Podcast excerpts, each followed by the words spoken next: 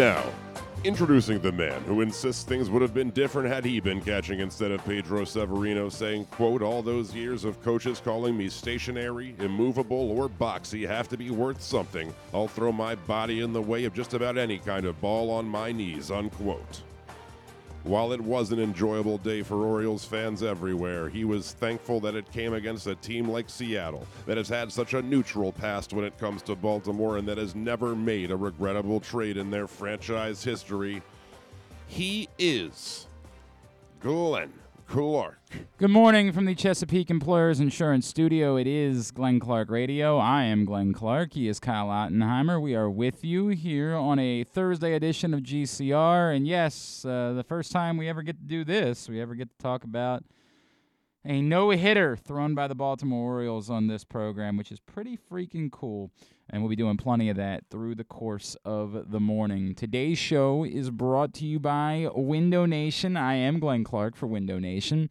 Right now, get 50% off all styles of windows. Plus, put no money down, make no payments, and pay no interest for 24 months. Uh, it's insane. 50% off all styles of windows. No money down. No payments. No interest. 24 months. That's insane. 866 90Nation, windownation.com. Tell them Glenn Clark sent you. Window Nation, the perfect fit. We're not going to waste any time. Joining us right out of the chute this morning to reflect on what yesterday was was the man who threw the, the last complete game no hitter in Orioles history, unbelievably 52 years ago, which is incredible because he still looks like he's 40. He is, of course, the Hall of Famer Jim Palmer, and he's with us right here at the top. Jim, it's Glenn and Kyle in Baltimore. It's so great to chat with you. Thank you for taking some time for us on what's a very special morning here in Baltimore. Yeah, I mean, uh, you know, I know it's an off day for the Orioles, so I'm sure John's John may. I don't think he'll probably go to the ballpark today, but I mean, it's a great time for reflection and. Um, you know, I was talking to uh, Tyler Kepner of the uh, of the New York Times, you know, who does most of their baseball writing, and I, I was saying, you know, what, what I think is great, and you know, Tyler doesn't play golf, but if you if you're a golfer, if you play golf and you ever have a hole in one, I mean, normally, if, if you know, and I was a you know low handicap golfer, you know, you get to a par three, you just okay, I'm going to hit it on the green, I'm going to hopefully make the putt if I hit it close enough, or maybe I'll make a long putt or whatever, and then you get a hole in one you know, mine first was Jeb Bush and two Secret Service guys in South Miami. How about that? And from then on, and of course, you know, Jeb says, "Did you ever have a hole in one?" I said, "No." He said, "Well, you just did." And the two guys with the Uzis, you know, in the back of the golf cart go, "Yep, went in." So that was my first hole in one. So you, but every time you play a par three from then on, when you tee the ball up, you think, you know, where you were never in terms of other than just, hey, I'm going to hit the green, I want to hit in the water, don't hit in the bunker, blah blah blah, and then all of a sudden you realize that you have a chance to make a hole in one. Well, you know, I look at starting pitching a little bit that way too. I mean, maybe not a no hitter, but complete games. So hopefully this is a step forward. You know, John had never pitched a one hitter or two hitter, three hitter, four hitter because he's never pitched a complete game. So he's certainly capable of doing that. I I believe when you look at you know the DL Halls and the Grayson Rodriguez's and the Michael Baumanns and maybe the Dean Kremers Keegan Akins, you know, Zac Lowthers, all these guys coming up through the organization that if you're going to win, you better have good pitching. And it looks like they have a lot of really good arms. So with that in mind, I mean, that could end up being their strength. And, and you know, the, the symphony leader might be John Means because he's been that special. Jim, did, did, are you saying that after you threw it in '69, you went to the mound, uh, you know, like every time for the rest of your career, thinking that you could put together a performance like that? It's... No, I mean, uh, no, but I think, see, back then you used to think about complete games. Sure. You didn't have a choice. Sure. You know, sure. so I don't think. I mean, there's been what 902 baseball games and 17 complete games this year. Pitchers don't think of, you know, the infinite um, possibility whether it's a no hitter, complete game. Hey, you know, I'm going to give the bullpen a day off. You know what? Yeah, go out there. You know, take your chewing gum, take whatever you know, the sunflower seeds. Go out there, have a nice day, tell some jokes, and uh, you know, see you back in the clubhouse. So I'm just hoping that because it does look like they have a lot of good arms in the organization, and you know, it, it, it they, you know, they. I mean, Adley Rutschman is going to be here. Uh, he probably blocks the ball that got by Severino yesterday because that was just a curveball that should have been blocked, but it wasn't. Um, you you move on. And you know, they, they obviously they they have signed some high draft choices that are offensively supposed to be good players, but I think the core that you see, and they're actually you know Dan Duquette guys, they're going to be pretty good, and they need to get them to the big leagues. They need to have somebody that's the ace of the staff. And if you look at the numbers, I mean, if you really go back and look to what I think early September last year, John Means is, I mean, he's been about as good as you can be. Um, you know, maybe doesn't throw 101 like Jake, Jake, uh, Jacob uh, Degrom with the Mets, but he's certainly as good as any starting pitcher in baseball. Yeah, the numbers bear that out. He has been unbelievable. Jim Palmer's with us here on Glenn Clark Radio. Jim, I think what his story makes this so much more special, right? And and you've you've watched John. I know you haven't been able to be up close the same way over the last year or so, but what he's been through with, with losing his father and his family's trials. Can can you put into words what it meant to you to see him have a moment like this after everything that he's been through? Well, see, I played for Cal Ripken Sr., and you know when I played in Aberdeen, we had a meeting opening day. I mean, it was like 38 degrees, and fans weren't out there. And he, you know, he looked at the empty stadiums. He said, "The reason we come out here and try, you know, try to outwork everybody and get a little bit better every day and have fun, which is winning, and you know, um, uh, don't you know, the, probably the most important thing I can tell you, there are no such things as shortcuts. And the only reason we're really out here is because the people that come to see us play is, you know, it still holds true. And John Means, you know, I mean, I was sitting in his locker, like, you know, you said you can't do it anymore, but, you know, I'm sitting, in, you know, next to his locker in 2019 and, you know, he's having, I mean, it's probably a month after he had that outstanding relief report, uh, performance up in New York where he just, you know, completely dominated the Yankees mm-hmm. other than what I think a solo home run by, yep.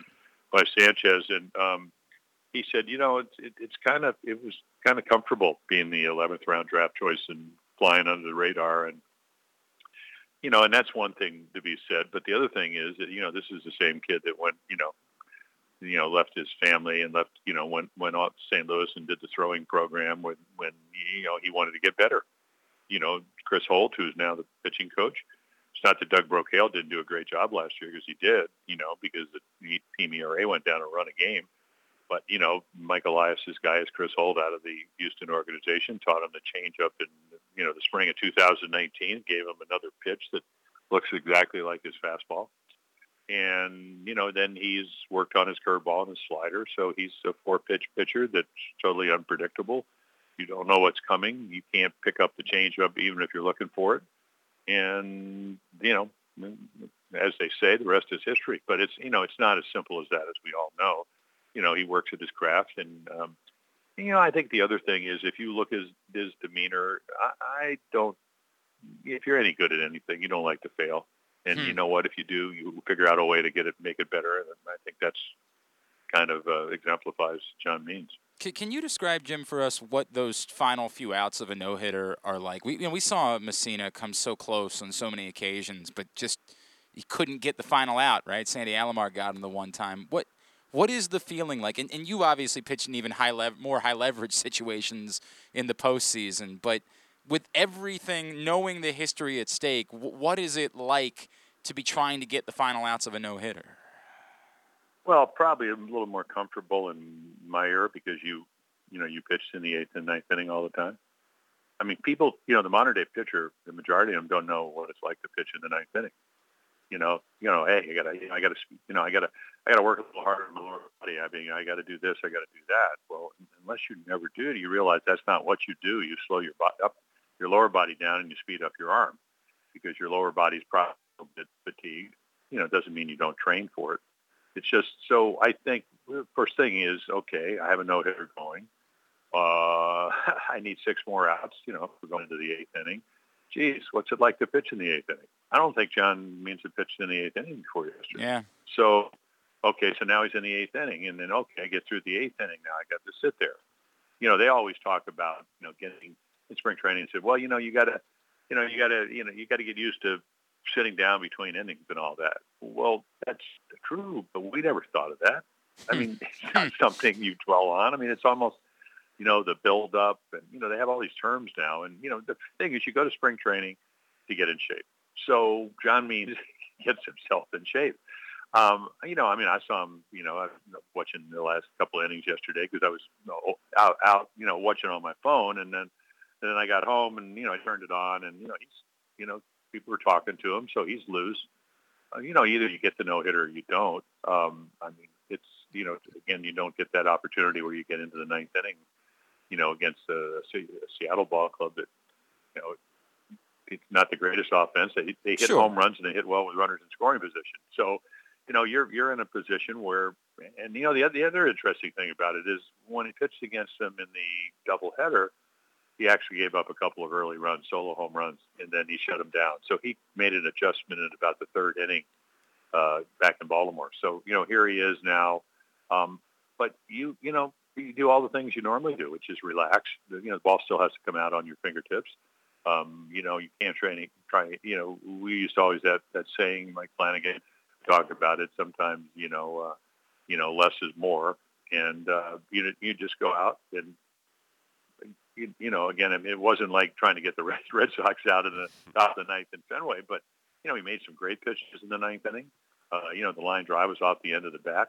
Crawford actually had a pretty good at bat, but lined it right to shortstop, and um, there you go, no hitter. But Hmm. I, I still think the infinite possibilities now. If if if you're an Orioles starting pitcher, I mean, if you're Dean Kremer, you think you're not watching. Hey, Hmm. hey, the guy pitched a no hitter. He pitched into the ninth inning So you then know what? That's going to be a goal before the year's over. So hopefully that'll it'll be contagious. you talked about how I mean he hasn't pitched in the eighth inning much, if at all, in his Never, career. yeah. And in major leagues, never. And you mentioned how the pitch selection, a four pitch pitcher, right? But he mentioned after the game that he wasn't really that confident in his changeup until very late in the game. It's a testament to his other three pitches, of course. But do you think that maybe that could have helped him put the wraps on this is hiding away almost his best pitch until the very end against a lineup like this? Well, I'm not sure he did that on purpose, but uh, you know, I always thought a curveball is a you know field pitch. Obviously, for him, maybe his changeup is. Um, but it, you know, again, like I said, I mean, I'm I'm I'm I'm out with my stepson, you know, uh, Spencer, and uh, you know, we come back and I see no hitter. I thought they got a hit in the eighth inning, so I come back and I turn the game on, and the changeup looked pretty good to me. and um, you know, I mean, and this is what John Means does. So he's very adept at doing that. Uh, you know, like Brandon Hyde said, you know, he he can you know he can pitch high. You know, spin rate is something I think we all knew about it. I mean, it wasn't you know a um, uh, you know it wasn't a verbal thing where hey you know throw that four seam high spin rate fastball. If you backspin the fat, high the four seam fastball, it you know if you're a Koufax or myself or you know, Nolan Ryan, a lot of the guys, you know, that's what the ball did. So you kind of knew that. Now, of course, they do the studies, and it's like they found gold. You know, we have another uh, gold strike, you know, in Major League Baseball. So I think we all knew that it was a very effective pitch. I used to ask Elrod Hendricks, who caught my no hitter, and I said, "How do I get him out?" He said, "They think they can hit that high fastball, and they can't." And they don't see it very well. And I think John Means has a lot of that. You know, he stays closed. Uh, his windup is so much better. You know, he had some shoulder problems a little bit last year. Just you know, nothing major. Just would maybe go in the IL. Of course, he had a lot of stuff going on with the passing of his dad and you know the pandemic, and then a couple of times in 2019. So I just think you know he's a much more complete pitcher, much more confident pitcher. Um, the Orioles think that when he pitches, they're going to win, and you know they don't need a lot of offense. Which you know they're not a great offensive ball club to this point. Certainly have room to get better you know, and, and you know, and they need to start winning at home. Four and ten is not going to, you know, they're so much better on the road. They score more runs. They pitch better. ERA is a little over five runs a game at Camden Yards. So hopefully this is something. I mean, it doesn't get any easier when I think the Red Sox are coming into town. Yep. Um, but uh, you know, maybe it's a starting point where they'll start playing better at home, and you know, the weather will get warmer and or maybe you just move the fences back like they did for Mike Mussina at Camden Yards. That's just another thought too. I'll throw that out there. I, I mean, I, before I let you go, Jim Palmer, I like that thought, by the way. Uh, before I let you go, Not a whole lot. yeah, yeah. Um, you know, th- there's an awkward part of this, right? Which is the Orioles are in the midst of a rebuild, and there's this question that lingers that John Means has been so good that, you know, might he never have the trade value that he's got right now? And then there's society that says, why would you trade away a guy that's this good and could be helpful for you for so many years to come? I- you know, like, what, how do you have that conversation? And I know it's it's awkward to have the morning after a no hitter because we just want to revel in in this magical moment in Orioles history. But how do you approach the John Means situation if you're the Baltimore Orioles? Well, that's their decision. I mean, you know, why do you want to trade? Uh, you, know, Santander. I, I've heard his name come up. You know, he was their best. off- I mean, Trey Mancini missed last year, so he was their best offensive player. And then you're going to trade him when he's making what two million dollars. Yeah, So that's that's something for you know that's for Mike Elias and ownership and you know whatever. I mean, if you um, well, I'm not even going to go there. you I know, understand. because I played with a lot of great players. That's something they have to decide. I mean, w- w- certainly has value. Um, and then who you getting? You know, are you just going to get some people that you hope become John Means, or are you going to get somebody that's the real deal? He's the real deal. And I'll leave it at that. I appreciate that, Jim. Jim Palmer, when we seeing you back on the broadcasts? Uh, tw- uh, the Nats. 21st. Okay, so Ben so McDonald's got all the college games, so I'll uh, I'll be doing like 40 days and 40 nights. man, that- we and we are so lucky. We're so lucky to get Oh, that I don't opportunity. know about that. Ben Oh, does a great job. So I agree with that, but we uh, we love having you back in our lives when we get those Okay. opportunities. Well, thank you. Jim Palmer, that. thank you so much for taking a couple of minutes take for care. us this morning. Okay. The Hall of Famer, Jim Palmer, greatest pitcher in Orioles history, joining us, and the man who had last thrown a complete game no hitter in Orioles history, checking in with us on GCR. Speaking of which, Ben McDonald's scheduled to join us here in just a couple minutes. I, I just want to get a couple thoughts out really quickly. We got a think tank up. I want to know where yesterday is on your list of moments um, as Orioles fans, like where, where, how it you know compares to other things you got to experience. Um, you know, I think that there are a lot of people in our audience that, unfortunately, 1983 was either before them or they were too young for it to mean the same thing that it means to people of a certain age. And so I, there's a lot of post 1983, and I'll admit I was a month old. I mean, maybe I guess two months old. I was two months old, so it doesn't mean anything to me. 83. 89 is the first memory that I have. And so it's on my like and the problem is it's not a moment specifically in 89, right? There's the final weekend and what could have been and it was the first time I fell in love with the Orioles as a child. Like I was extremely young. But I don't have the moment that stands out because of course they they didn't win, right? They ended up losing that final weekend and, and not making the playoffs. So there's nothing to me that can touch 21-31 and I compare it to like the UMBC thing. Nobody else has a 21-31. Everybody else has a playoff win. Everybody else has I mean, basically everybody else has no hitters. Basically everybody else has magical thing, but nobody else has that. And so it's untouchable to me for those reasons. A lot of teams win national championships in college basketball. Nobody else got to be the first team to be a 16 that beat a 1. You're in a class by yourself. So there's no comparison to me for anything in terms of 21 31.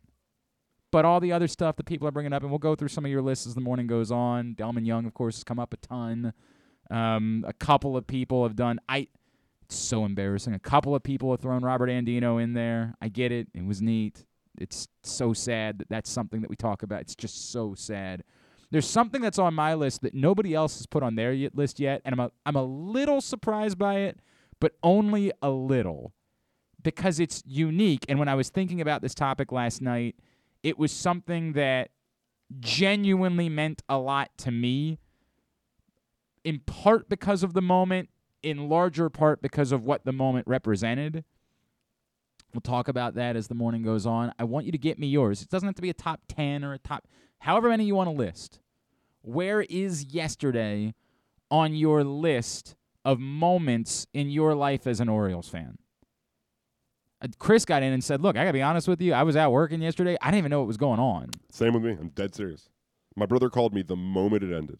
You didn't, wait, wait, you didn't get to see. I didn't had to have any idea. Wow. My brother called me the moment it ended, and he said, "John Means just almost threw a perfect." I was like, "What?" Wow. I was out of the house. I mean, I get being And out of the house. I just thought you would get like a push notification or something. Would have thought would- maybe somebody would say, "Hey, dude, you might want to turn the Orioles game on." Yeah, I mean, And like, I was like, you didn't have to say oh, what was what going was on? this- if you were afraid you were gonna. happen, If I had known that, I would have sent you. Met. I assumed that you had push notification. No. This is on me for assuming that you would have been. So, you know, I was like, "What the actual f?" like I was like, first of all, By the well, way- it's the Mariners, so like, Right. sure, Yes. it's possible. Yes. Absolutely. The the team to try to do something Sure. like this again. But you know, would have loved to have. I, there's there's so many there's so many emotions that ran through my head. A lot of them are related to John Means and and and him talking about his dad afterwards. Just it broke me, mean, man. yeah. It broke me. I, I can't even like I at that p- so so and God bless MASN for finally figuring out streaming this year because it allowed me to go from I I was able to sit in I don't think I would have been able to watch the it. Studio- part of the reason I wasn't that upset is because out of the house, yeah I don't think I could have watched it. I don't think they've added. oh the cable that you have Yeah. that's that's the only benefit of I, having I a would satellite. I would have stopped. I would have ran to a. Yeah, I would have gone to a right. bar or whatever. You know. So I went from here to the gym. I watched part of the. I watched. I almost watched the final out completely naked, which would have been a really cool thing. What, I think you're not, Yeah, alone. I- There's right. probably some gentlemen in there who did. no doubt. I um I ended up. I mean, I'm watching on my phone the entire way. It was it was awesome, and um I sat in the car until the moment that it ended. I had to be over at Stevenson to do a lacro- lacrosse game last night, so I'm watching it in the car as the final out's recorded, and then I book it over to Stevenson, and so I'm listening to the radio broadcast, and I hear um, John Means talking about his dad, and it just it just it just wrecked me. So the John Means part of it makes it a magical story, and then for me, it's the it's as a child when you're in that that fervent part of your fandom. I spent so many nights convincing my dad to let me stay up because Mike Mussina was working on a no hitter, and obviously, most famously, the one he took eight and two thirds innings against the Indians. But there were more than that. There were times where he got into the eighth inning working on a no hitter. And I mean, I was dripping as a child. It means so much to you, and you're so brokenhearted that you didn't get to I experience mean, that. even if it's not your team, And- it's, it's if you happen to be watching a game. well, I mean, right. And I was watching when Hideo Nomo no Right. hit the Orioles, but I'm and I was watching. like, if it's just insert random two baseball teams here, you yeah, but in, it doesn't mean as much. Like Mike Mussina, and much, particularly because it was Mussina and because it was great. And, No and. I, and I mean this in all due respect. I'm really glad that it was Matt- John Means and not Matt Harvey. And I don't mean that with disrespect to Matt Harvey, right? Sure. I mean that the- it can't possibly mean as much when you're talking about, no offense, a mercenary. When you're talking about someone that you just don't identify with in the same way, but you, you're, we feel something for John Means. It was the no hitter, but it was the celebration of the man as well. Mobil 1 full synthetic motor oil helps extend engine life. Visit your local Jiffy Lube service center. Ask for Mobil 1. Joined now by the man who was on the call from MASN yesterday. Always a pleasure to welcome Ben McDonald back into the program. Ben, it's Glenn and Kyle. It's great to chat with you, man. How much fun was that for you and Scott yesterday? Good morning. Good morning. Uh, you know, for me, and I know for John Means, it still hadn't really sunk in what what we saw yesterday, right? I mean, it's it's one of those things, and uh, golly, just a, just a special moment, you know, and and to have an opportunity to call it, and I'm so happy for John Means. He's a great guy. He's been through so much. Uh, so happy for the city of Baltimore and all the Oriole fans out there, and uh, just a cool moment. I don't know how else to explain it other than it's just a really cool moment. I mean, it was it, it, it's so that's so well said. It was really cool. You know, like it doesn't does it really mean anything a week from now? I don't know, but it was unbelievably cool to experience in the moment. Um, Well, I, you know, I think it does. You know, I mean, look, the Orioles hadn't won a whole lot of games in recent years, and the Orioles, uh, you know, this puts the Orioles kind of back on the map in a lot of different ways. It's a team to me that's overachieving right now, just like I think it did last year. I think Brandon Hyde's doing a wonderful job. We see the direction that this organization is going. It is going Yep. upwards. It continues to move up, and so. Look, I think it does mean a lot. I think it's another stepping stone to getting back to where the Orioles want to be. Uh, ben, you you I- remember when you came back with the Brewers, you took a no hitter into the seventh, right? It's- Right. Is that Right. the is that the deepest you ever worked into a no hitter? I think uh, back in, in like 90 or 91, maybe, I'd have to go back maybe against the Tigers, but I think I took a no-hitter into the seventh or eighth Okay. against the Tigers. And then did have two, I did have two one-hitters in my career, complete game one-hitters, but they were both, you know, I think I gave them up pretty early in the Right, games, like right. fourth, fourth and fifth inning, you know. Can you describe what that's like when, when you start having the feeling of oh something something special might be happening here and, and, and, and how much does it make it more difficult? Like what what is the emotion like for a pitcher in comparison to other big games that you pitch in that, that you don't have no hitters at stake? Well, you know, I, I, a lot of times I don't think you realize it, and I'll be honest. On the call, I didn't even realize it until we got through three innings yesterday that there was a no hitter going on. I started thinking to myself, wow, you know. Uh, so sometimes as a pitcher, you're just out doing your thing. You're in the moment, right? You're just trying to get guys out, and all of a sudden you turn around and you look, you look at the scoreboard, and there's zeros across the scoreboard. You know, and you go, oh, there's there's something potentially special going on here now, and I don't think it changes the way you approach things. I think the most most difficult, and I never took one that I remember, obviously into the ninth or maybe not even the eighth, but I think it gets more difficult But again because then you start to realize how special this moment can be. But you know, if you've watched John Means going back to last year and you've watched him this year, he has been in the moment, right? He's been mm-hmm. so focused on what he's doing on the mound. Like you, you watch him pitch, and I watch him closely, but you can just tell that he is locked in. He is locked in from a mechanical standpoint, from a mental standpoint. What you're seeing as an athlete, you're seeing a pitcher that is at his best right now. Like you talk about being in the zone all the time. John Means has been in the zone for his last 11 starts. I mean, it's hard to imagine anybody in baseball has been better than him, you know, in his last 11 starts. I don't think care if you're talking about DeGrom. I don't care if you're talking about Cole. I don't care Bauer. I don't care who you're talking about. John Means has proven to everybody and that's what makes this story so cool to me is that he was a junior college kid, you know, right. and he wasn't highly recruited. He went to West Virginia, not a big baseball school, and he wasn't a high draft pick, and he wasn't really on the Orioles' radar at all in his minor league career, you know, and he goes from that in 2018 to getting a call up in one appearance to not even supposed to make the team in 19, becoming an all-star in 19, and now he's throwing a no-hitter at the big league level. So I think it's a great story from a lot of different angles. Dan McDonald with us here on Glenn Clark Radio talking about John Means no hitter yesterday, I, and that's why I think it's so. We use the word cool. I, I, was saying this before you came on. It's it's a it's something about the performance, but it's so much more about the man. It's a celebration of John Means yesterday. It's a celebration of everything that he's been through and losing his father and you know uh, losing a, a, a, child, right? His, his wife having a miscarriage last year, and and how open it's been. I, there was just something so special about this story and the things that you're alluding to going under the radar for so long that I, in a way it's it's almost so much better that it's John Means than it would have been anybody else that had thrown a no hitter. No, I agree because I think people can relate to a lot of those stories you just mentioned. I mean that that's life in a lot of ways. It, it's it's heartache along the way, and you know a guy that almost retired thought about retiring. He, he got on you know that LinkedIn and made a, a, a profile on LinkedIn because he was going to get out of get out of the game of baseball. Right. You know, and, and and to do that to where he is today, I think it's a great story for everybody and a lot of the young athletes out there who aren't big time prospects and chasing dreams and goals and, and wanting to, to to you know to succeed in this world. I, I think it it just brings to the forefront. And you hear the term thrown around all the time he's a great guy. This guy's a great guy. But John Means is really a, a great guy. Like he's a good guy when you talk to him, you know, and uh his wife and they got a kid now, you know, and so much has happened in the last year. So it's one of those guys one of those stories you can really get behind. You can appreciate it and appreciate John Means. So I thought the story of the actual game yesterday, Ben, was was his placement was, and, and you guys talked about it so much during the broadcast that –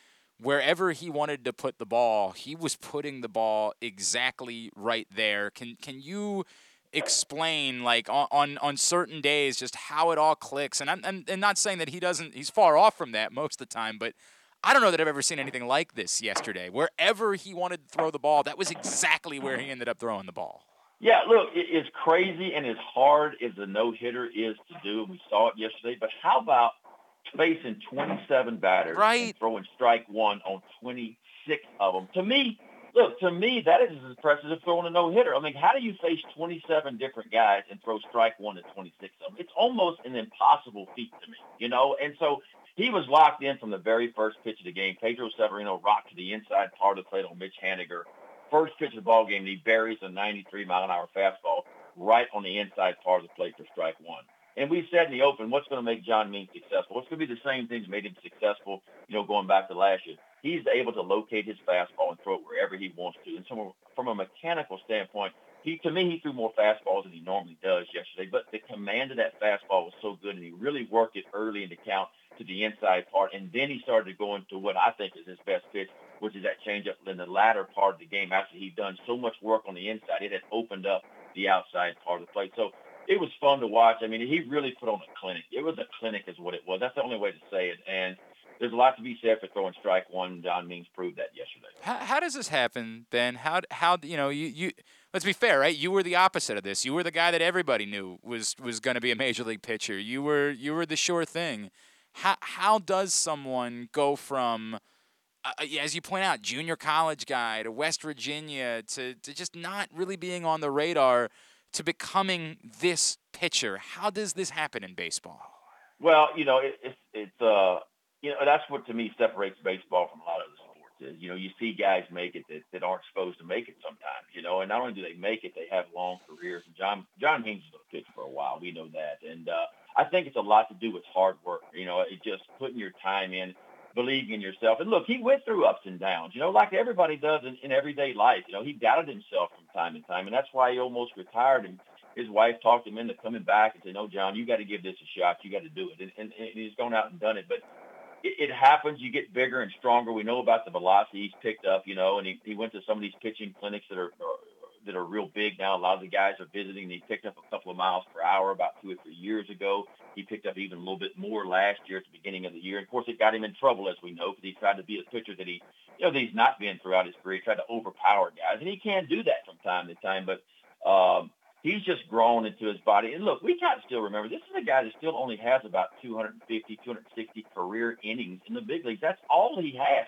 That's not a lot of innings, but yet he seems like a guy that's been pitching for 10 years because he understands who he is. He understands what makes him successful. And right now, it is a ton of fun to watch. But look, I still think he can get better, and he's gotten better.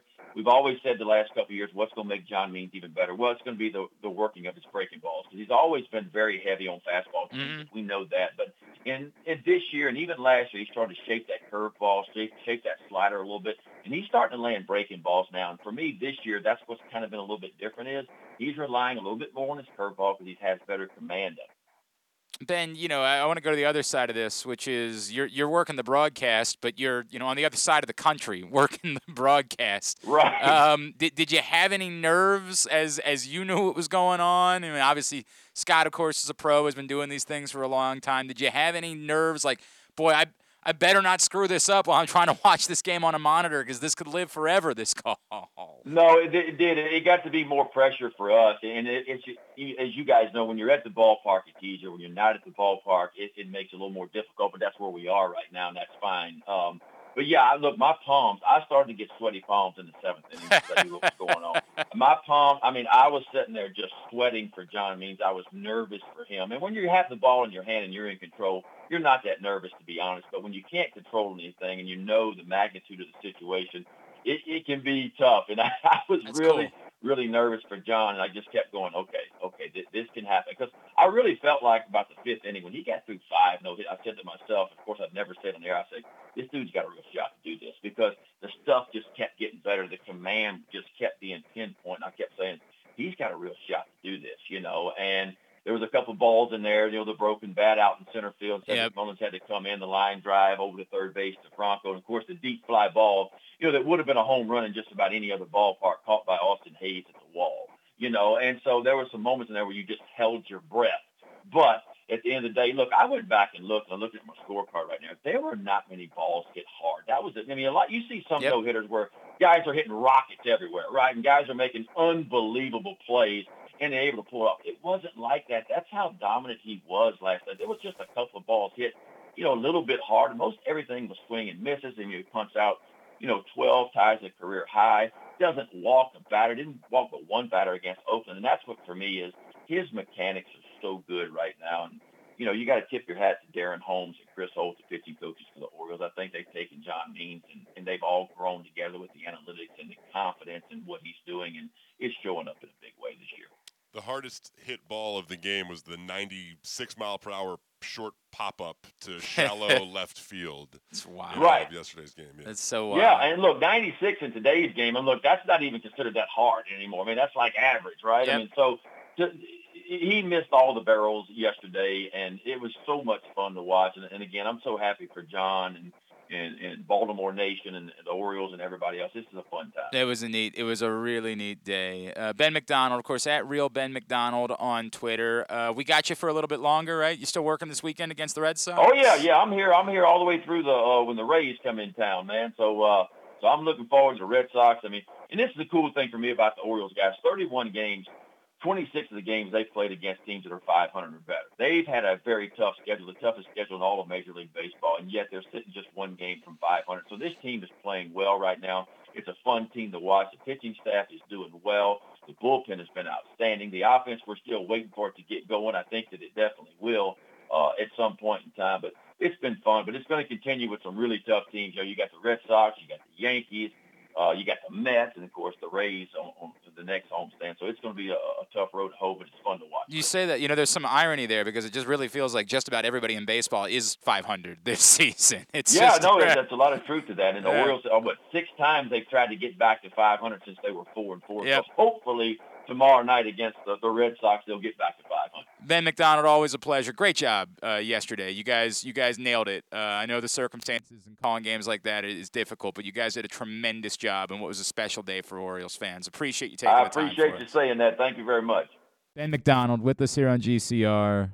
Appreciate it. And really, I, I I mean that. That is a tough thing to do. We talked about why I was more willing to give Scott Garceau a pass early in the season. I I thought they were great yesterday. I thought they handled everything appropriately. I thought the way they talked about it was perfect. I thought they felt the moment despite not being there. The voodoo chicken bone ceremony in the eighth inning. Right, that was important. You got to do that. That's that's the rule. Everybody knows that's what you got to do. Um, I thought they nailed it. Did I? And I believe, by the way, I saw a number that said this was the first year ever that there wasn't a team that had at least a 600 winning percentage at the end of April in baseball. There's not a single. There's team not a single team in baseball that has a 600 winning percentage. Everybody's 500. Are you for real? I'm completely for What real. about the Royals? The Royals are the Royals are 16 and 13, 552. What about the the Doyers? The Doyers were would have been that team, Yeah. but then they started losing every game, including getting swept by the Cubs this week, and now they're back to 17 and 15. The under might hit on that 104. Yeah, it's starting to look like It that. probably, it probably won't. For I mean, I would I would think that they're, They're going to get things figured out, but it has been Um, they have fallen apart. So what's the deal with airline food? Yeah, what is the deal with airline food? It's a weird bit, man. It's a weird bit. Everybody's 500. I, this is, I guess, this is what baseball wants, right? Like, I guess this is the, It's hard to explain though. this is the uh, the There's football been comparison. injuries, certainly. Yeah, there's been injuries, but I, I don't. Somebody, un, this is the the problem is that someone would probably go through and say this is what happens when the teams try Well, the, to. the dead balls certainly had an impact. The dead balls had an impact, but it's also teams trying to suppress salaries and not spending money, and nobody building a super team in the process. I hear you, but the super Like- teams aren't exactly head and shoulders better than the other teams right now. So it's not as if that. Well, the okay, but you're you're only referring to the Padres and the Dodgers, who and The part of that story to they, being, like, the had to play have against each to other. assemble their own quasi super team. But they weren't this off season. Oh, and Voigt's been hurt. They've had injuries and whatnot. But like ultimately, The Padres are really the only team specifically this offseason that spent legit money. sure. Like that said, we're not going to care about anything. We're spending legit money this offseason. And the So- and the Rockies. Right? No, they definitely did not do that. So the problem for baseball is that somebody would say, "Well, this is what happens when teams don't go crazy spending money. You end up getting more competitive baseball, and Or people." this would nor they try this to- would incentivize not yes, spending. that's that's the problem. I mean, it's only a month into it, right? Like, Yes, so certainly a lot of the time. Dodgers could be 15 games above 500 by mid June. They could be, but not the way they're playing. I mean, they are as of right now. In the last two weeks, there's been no worse team in baseball than the LA Dodgers. It's insane how bad they've been over the last two weeks. And I say bad, like the a lot Tigers of have been pretty bad this year. Tigers are on pace for like 40 some wins. Uh, the Tigers currently sit at nine and twenty-two, by far the worst team in baseball. They're the they're the outlier. Like everybody's beating the Tigers, and that's it. In fact, there's only one other team in all of baseball with a sub 400 winning percentage. Everybody's between 400 and 600, except for two teams. I mean, that's uh, it's Do you know who the other I is? suppose. Is it one you would expect, or is it a somewhat of a surprise? I'll let you guess. Cool, thanks. Um, I don't think it's the Pirates. The Pirates have been surprisingly good. but I'll 13 to still 17? Say it's not the Pirates. Yeah. I'll say the Diamondbacks. No, they're 15 and 15. They're dead 500. Well, look at them. Um, ALNL. NL. Okay. Thanks. Um, who plays in the National League again? Uh, what about the? I don't think it's them. I'm not going to say it. Uh, the Marlins aren't that bad, so I'll say the Marlins anyway. It's not the Marlins. They're not that bad. Um, is it the They're 13 and 16. Is it the Rockies? It's of course the Rockies. Probably should have guessed that a little bit earlier. They're 12 and 19, 387 winning percentage. Um, uh, we will talk more. I want to get to your your lists, your comments about where this is for you in Orioles moments. I will get to that next. At Glenn Clark Radio on Twitter is the best way to get in your list of Orioles moments and where this fits in. Thanks to Jim Palmer and Ben McDonald for joining us out of the shoot today. Still to come. Um, a little bit more talk about John Means himself. Randy Mazey is the baseball coach at West Virginia, and he was John Means' baseball coach when he was at West Virginia. We're going to talk with him about what this means as well. Means, huh? Get it? Not intentional. Today's show also brought to you by C3 American Exteriors. Don't let the insurance industry get one over on you. Call C3 to get roof and siding repairs for just the cost of your home insurance deductible. 410-401-9797 or c3america.com for a free analysis. It's Glenn Clark Radio from the Chesapeake Employers Insurance Studio. The annual MIAA Lacrosse Championships are coming live to Anne Arundel County for the first time ever. The MIAA Lacrosse Championships feature some of the nation's top lacrosse programs, as well as the future stars of the game. Join us Tuesday, May 18th, and Friday, May 21st at the Navy Marine Corps Memorial Stadium in Annapolis, Maryland. Tickets are on sale now. To learn more, go to MIAAChampionships.com. For more than 100 years, Chesapeake Employers Insurance has been helping Maryland businesses keep their workers safe. With competitive pricing and an AM Best A minus financial strength rating, it's no surprise that Chesapeake Employers is Maryland's largest writer of workers' comp insurance. At the end of every workday, someone's waiting for your safe return. Connect with your agent or visit CEIWC.com. Hey, this is your guy, Chris Rulin from Great 8's Memorabilia, coming to you to talk about Baltimore Celeb Fest. 50 wrestlers at Benfield Sports Center on Saturday, May 15th from 11 till 3. We will be there with the Grade 8 stable, with the Murder Hawk Monster, Lance Archer, the Machine, Brian Cage, the beautiful people, Angelina Love, Velvet Sky, Matt Sydal, Flip Gordon, Tessa Blanchard, Diamante. You can meet all eight of them for only 200 bucks. All the details at great8smemorabilia.com. It's great8smemorabilia.com. Also, we have great private signings coming up with John Harbaugh, Anquan Boldin, Jonathan Ogden, and more. That's great8smemorabilia.com. Remember, be great. Redefine your skills, inspire change, and make a difference. The Army offers the new generation of youth the ability to be part of something bigger than themselves, while also improving who they will become individually. Soldiers have the ability to impact the world in many different ways. The Army supports humanitarian missions ranging from the COVID 19 response to natural and man made disasters. Visit goarmy.com forward slash Baltimore. The Toyota Tacoma comes in a wide range of models and trim lines. You can choose the perfect Toyota to reflect your unique personality and driving habits. Check out buyatoyota.com for deals on new Tacomas from your local Toyota dealer today. The journey begins on remote mountain farms and plantations in the lush tropical regions of countries like Colombia and Brazil, where the best coffee beans are grown. The beans are harvested by hand, carefully sorted, bagged, shipped, and finally roasted.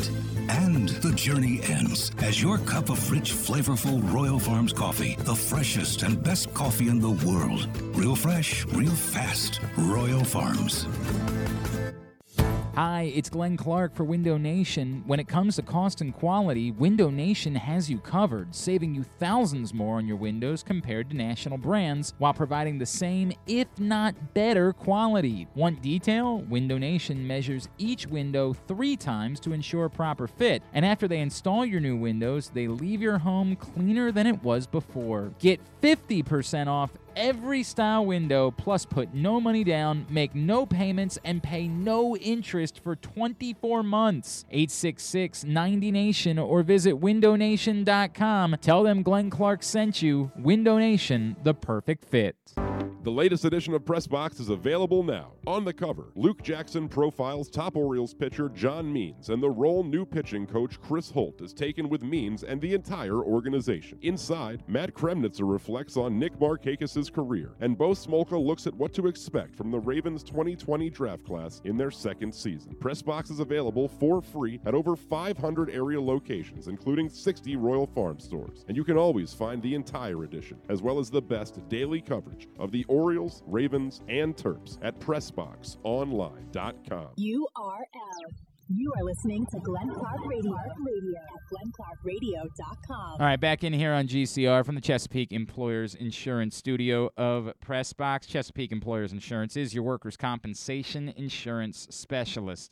Got the question up at Glenn Clark Radio on Twitter. Where does yesterday rank among your all-time favorite Orioles moments from your own life? And I, I'm not asking you to try to compare it to things that occurred before you. I I can't. I don't have the ability Sure. to to give context to that. Let me start going through some responses that have come in, and we've gotten a ton. Um, from Craig. Craig says, My first and only playoff game was the Delmon Young game. And oh man, there's no way that's getting replaced anytime soon. I do think, by the way, If you were there, that matters. And and I and I mean that not in the not as if there's any Orioles fan that doesn't, you know, feel something Sure. towards Delmon Young.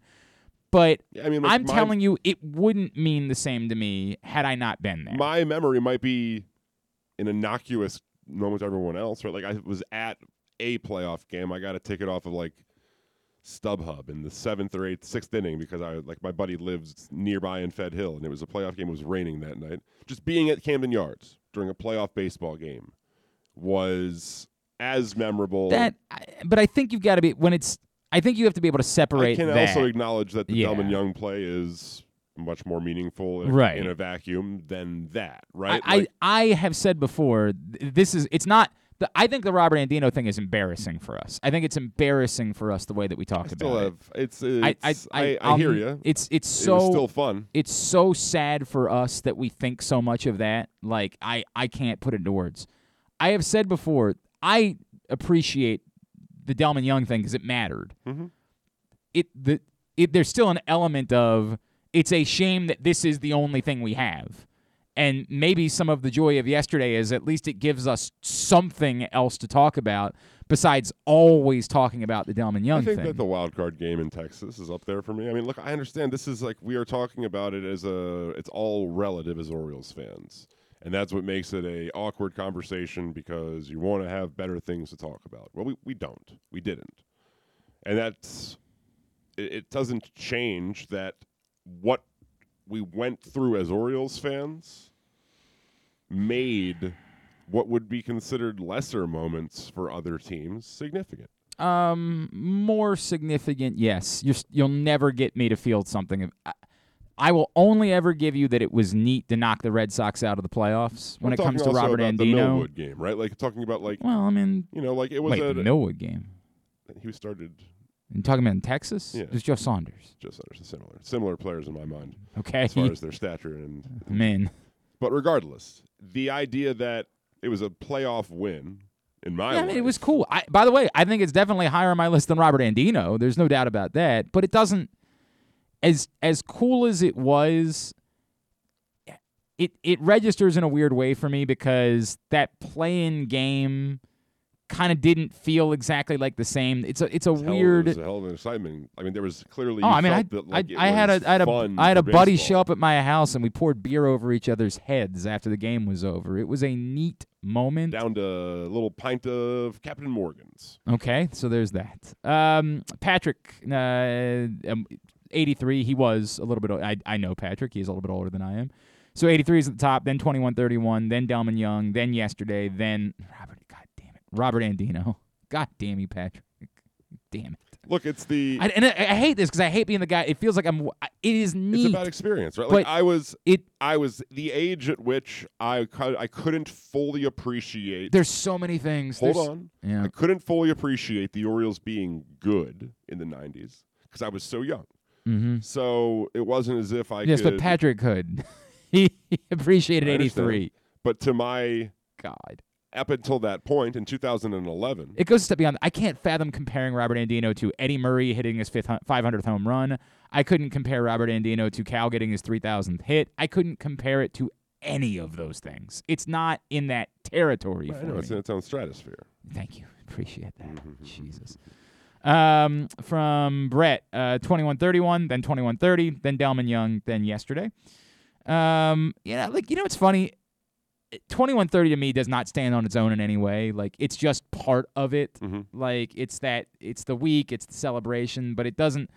I know Cal hitting a home run was cool, but I don't have unique memories to 2130 that separate from 2131. If I had to separate it, it probably wouldn't be in the top 10 for me, if I'm being honest. Um, Matt says the AL East clinching game in 14 That's is one his for me as number well. one. I certainly think the celebration of it, I think you'd be hard pressed to remember much of anything about the Mm-hmm. Game itself. Being able to actually But celebrate that. it happening at fan, yeah. home and the way that it occurred. And I also think if you were there, it probably means Is that where Jones was pieing fans? Yep. I think it probably means a little bit more to you if you were there than I think it's the same thing as I'm talking about with some of these others. If it it we it stands up for everyone and the joy that you felt. I happened to have to work at XM that night. Sucks. Um, but if you were there, I think it stands up Oh, sure. in a way that that it wouldn't necessarily otherwise. He says Delmon number two, uh, 2131 is number three. Uh, basically, 2014 was my benchmark as an Orioles fan. I get it, Matt. Um, Laura, this is kind of similar to your story. Laura says, My sentimental favorite was the big comeback win over the Red Sox in 09. I've never been so glad to wait out a rain delay. I remember that game, but the Orioles were terrible in 09, and I. Mm-hmm. I think that that's one of those that you almost have to be willing to, to say is, is you have to uniquely separate because it just can't mean all that much to that much of anyone else. That being said, I got one that I'm surprised nobody else is going to. Uh, Eric uh, uh, says all of these other moments people are talking about, I'm putting Means no hitter uh, uh, behind them. And then also the 2012 wild card win. Yesterday was really cool, no doubt, but not the same stakes. Sure. I the Mariners are the Mariners, right? Like it's right, but it, it's But I understand it's still an but effing no hitter. but it's more than that. It's and it's something specifically that we haven't seen. Sure. It's one thing in two generations. and I, I, I, couldn't say this with Palmer. Like when he threw his no hitter, they had just thrown one the year before. The, the stakes weren't quite the same. You're right. It was pathetic. Like, yeah, right? Who cares? It's not even all that impressive. We're talking about something that hasn't happened in 51, 52 years. A, a complete game no hitter, obviously, in 91. There was the Bob Milacki, Greg Olson, uh, Williamson, and who was the other pitcher that day? Oh, God, it's going to drive me nuts. It was somebody good, too. Oh, who was the fourth pitcher that pitched that day? it was me. Ah, son of a bitch. It'll come to me.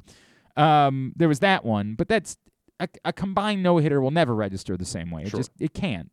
So we're talking about something that had 50 plus years of having not happened. It's it's it is more uh, than a little special. And again, as I said before, with no offense to anybody else, of all the guys currently that could have done it, it needed to be John Means for it to matter this much. Mm-hmm. For us to feel this way about it, it had to be John. It could not have meant the same if it was Matt Harvey, Jorge Lopez, or even the young. Like, I think it'd be cool for it to be one of the young guys, but like once upon a time, Bud Smith was an exciting prospect who threw a no hitter for the Cardinals, and I don't know that Cardinals fans even remember it. I mean, they remember it, but it, it just doesn't register.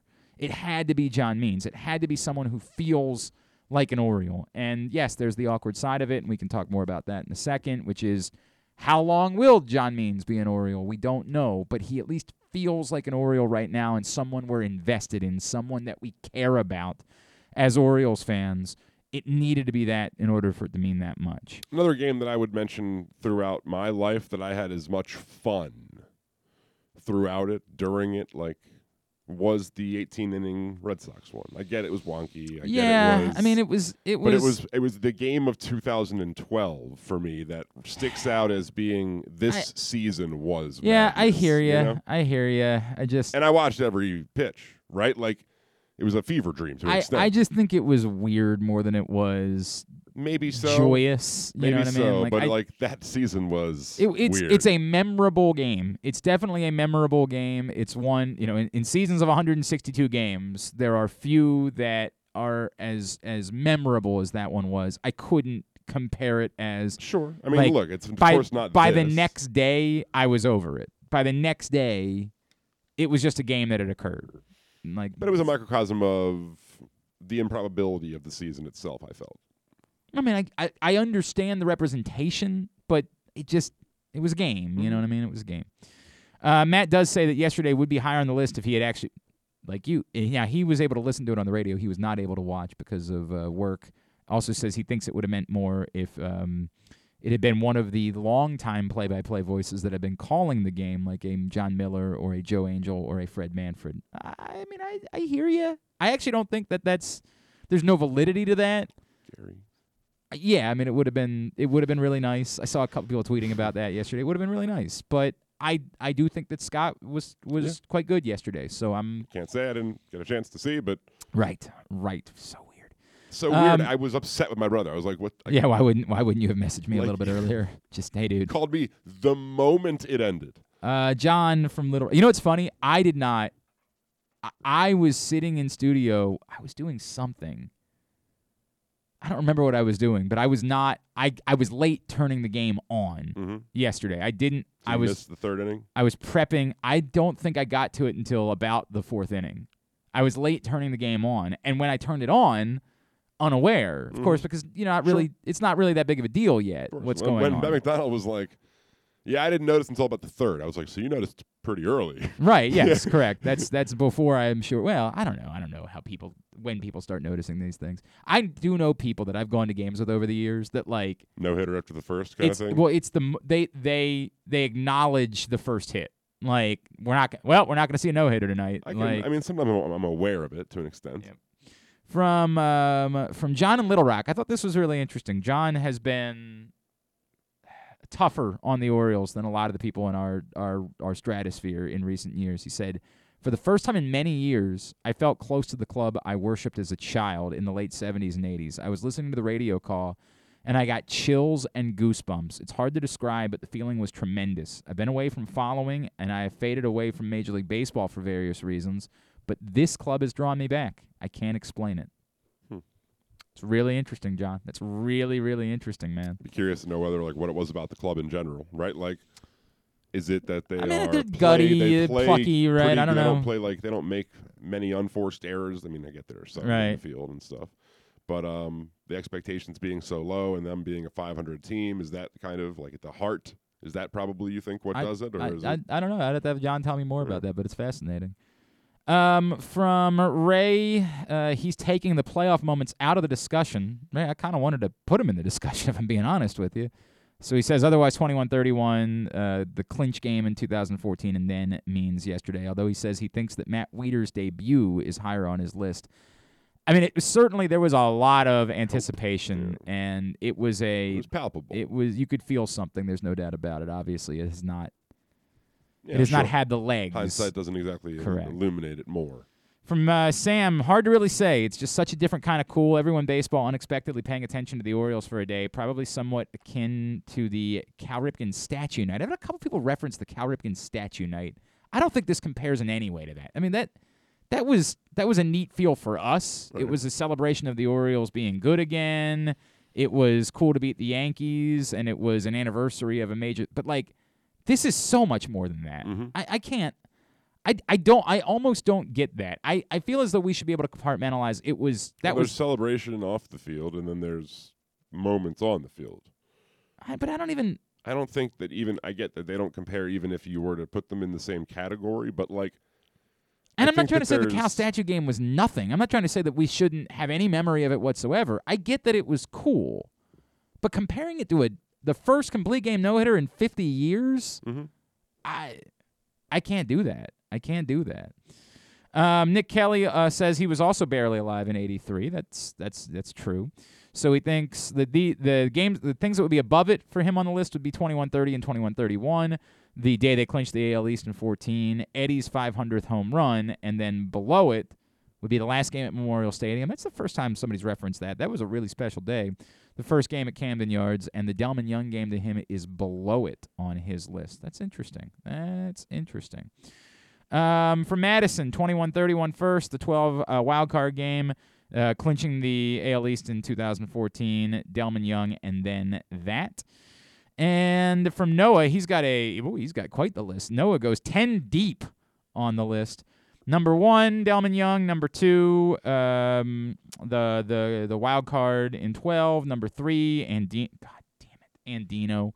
Number four, then John Means. Number five, the clinch in 14. Number six, the Cal statue game. Number seven, that comeback against the Red Sox. Number eight, uh, Manny's and Wieters debuts. Number nine, uh, the game that you referenced with Chris Davis pitching. And number 10, um, just the first.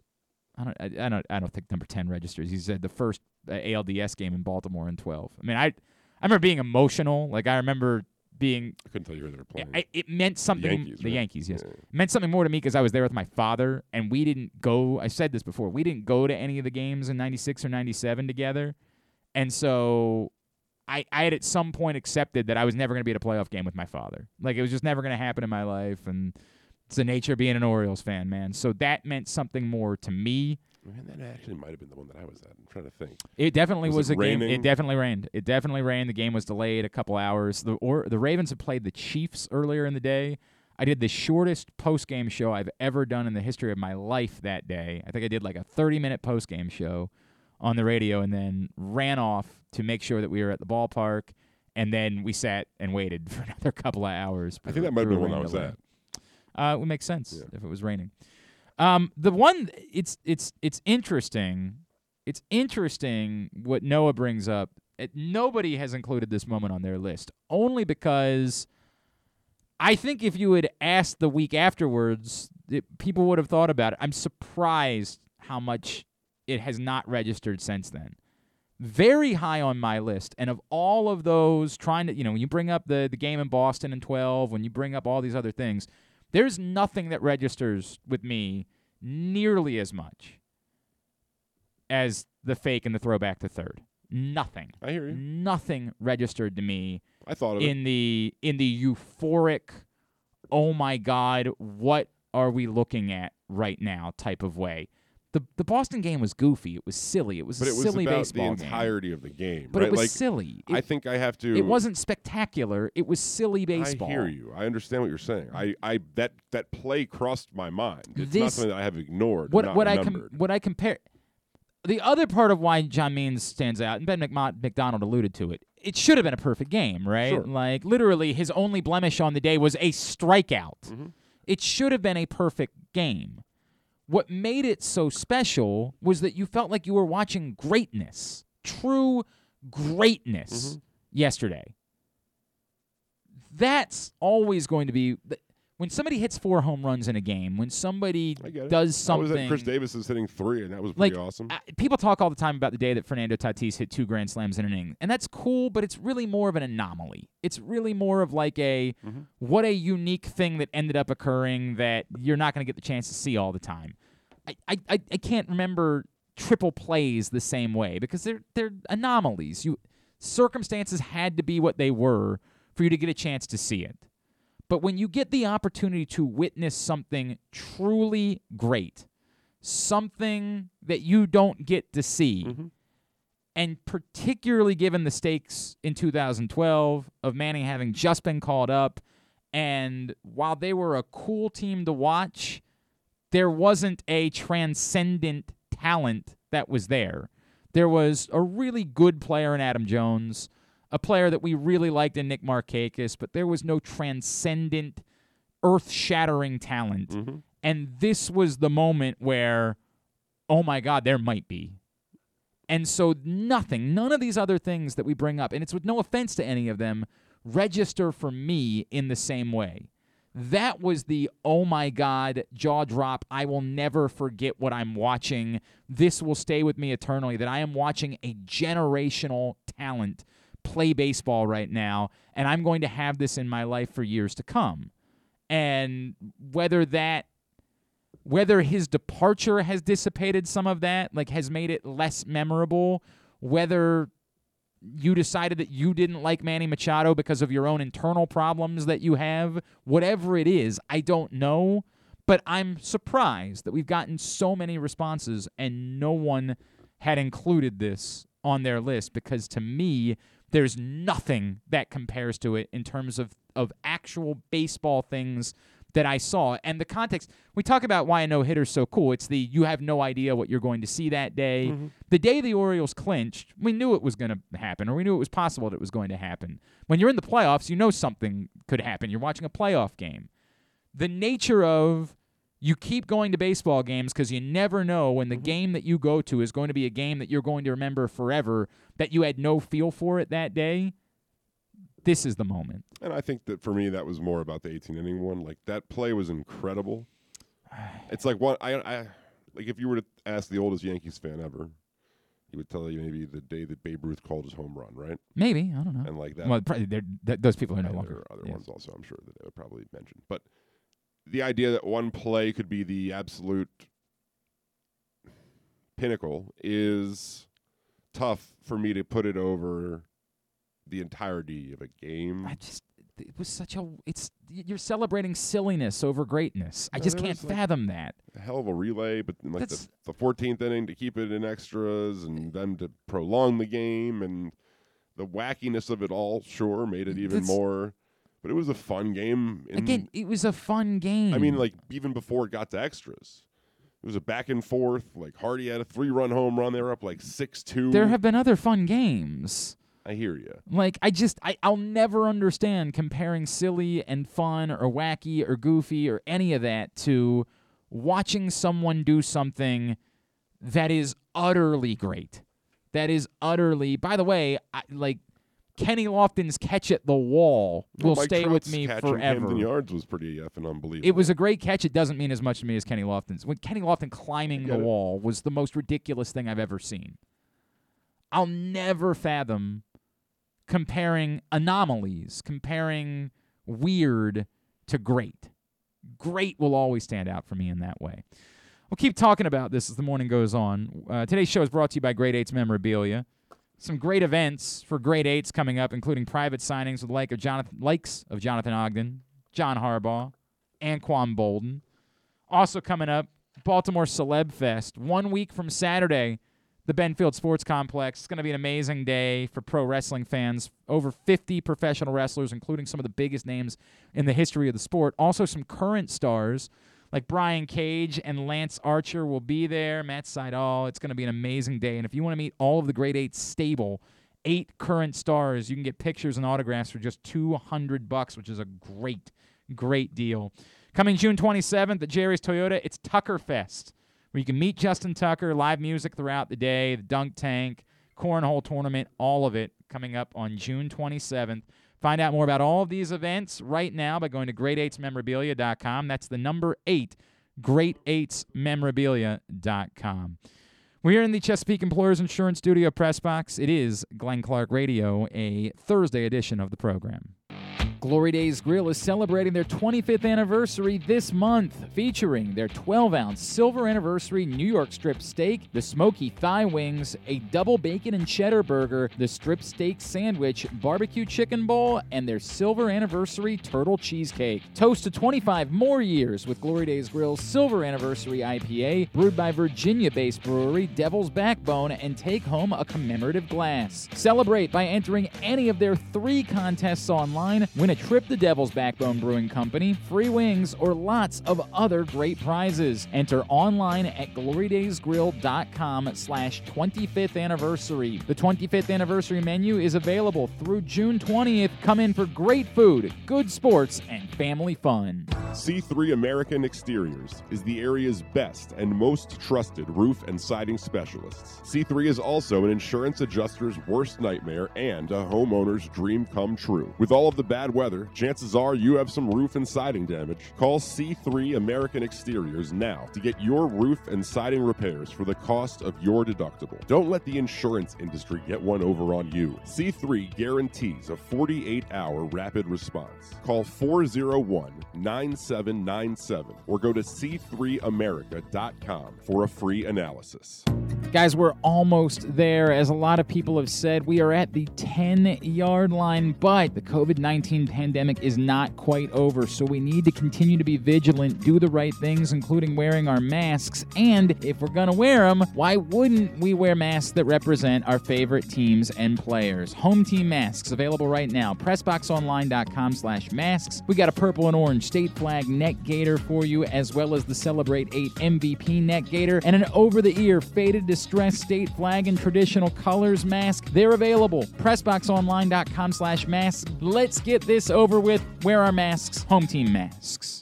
Baseball is back in full in 2021, and the Bat Around has got you covered from bell to bell. Hi, I'm Paul Valley, and you can catch me along with my co-host Zach Goodman every Saturday morning from 10 to 12 on the Bat Around right here at Press Box Sports. We'll break down every win, every loss, and everything in between, plus tell you who we take to rake each week as the Orioles look to get back in the hunt and bring competitive baseball back to Baltimore. Catch us at PressBoxOnline.com slash the Bat Around or at Facebook.com slash PressBoxSports. That's the Bat Around every Saturday morning from 10 to 12 right here at Press Box Sports. It takes time to get rich, flavorful coffee beans from the lush mountain regions of Colombia and Brazil to Royal Farms. But less than a minute to get yourself a delicious hot cup of the finest and freshest coffee in the world. Because Royal Farms' new Swiss made coffee machines grind those rich, flavorful coffee beans and brew them one magnificent cup at a time. It's why Royal Farms makes the freshest and best coffee in the world. Real fresh, real fast. Royal Farms. Redefine your skills, inspire change, and make a difference. The Army offers the new generation of youth the ability to be part of something bigger than themselves, while also improving who they will become individually. Soldiers have the ability to impact the world in many different ways. The Army supports humanitarian missions ranging from the COVID 19 response to natural and man made disasters. Visit goarmy.com forward slash Baltimore.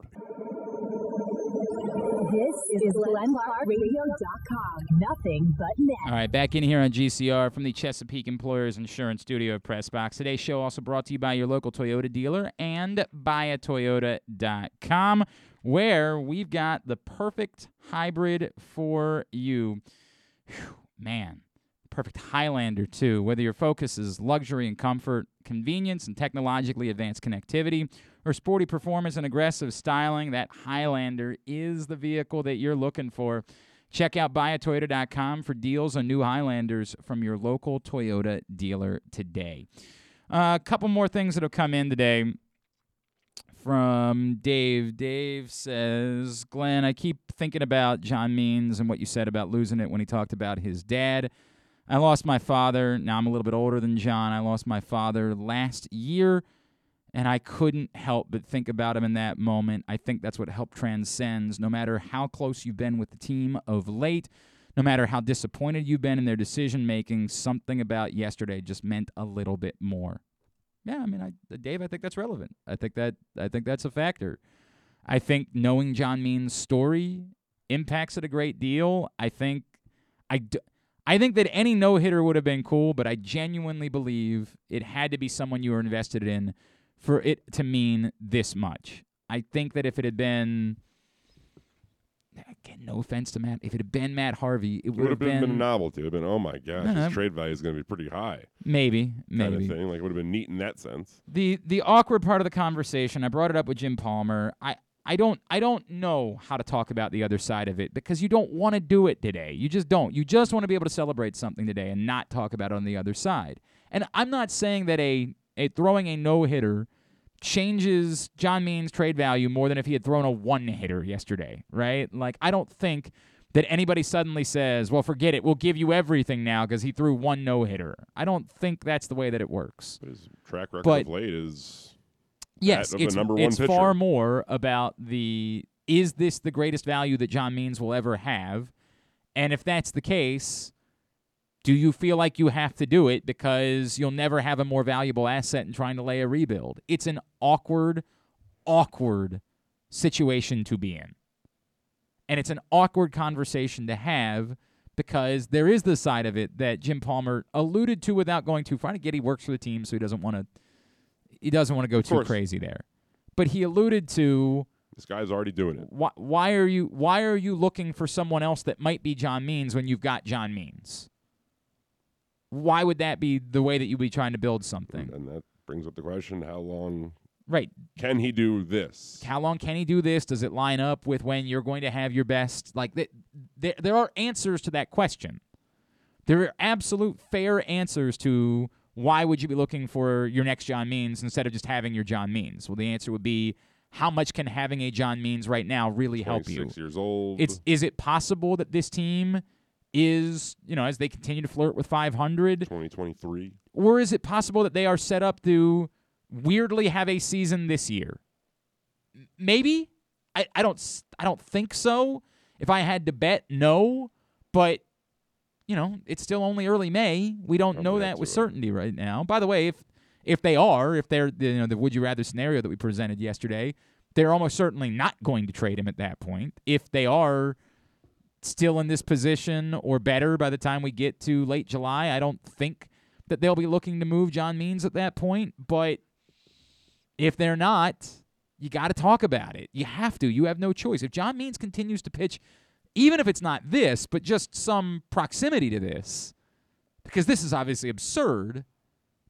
But if it's even something in the neighborhood of this, then you have to have the conversation about what do you do? What's best for the team?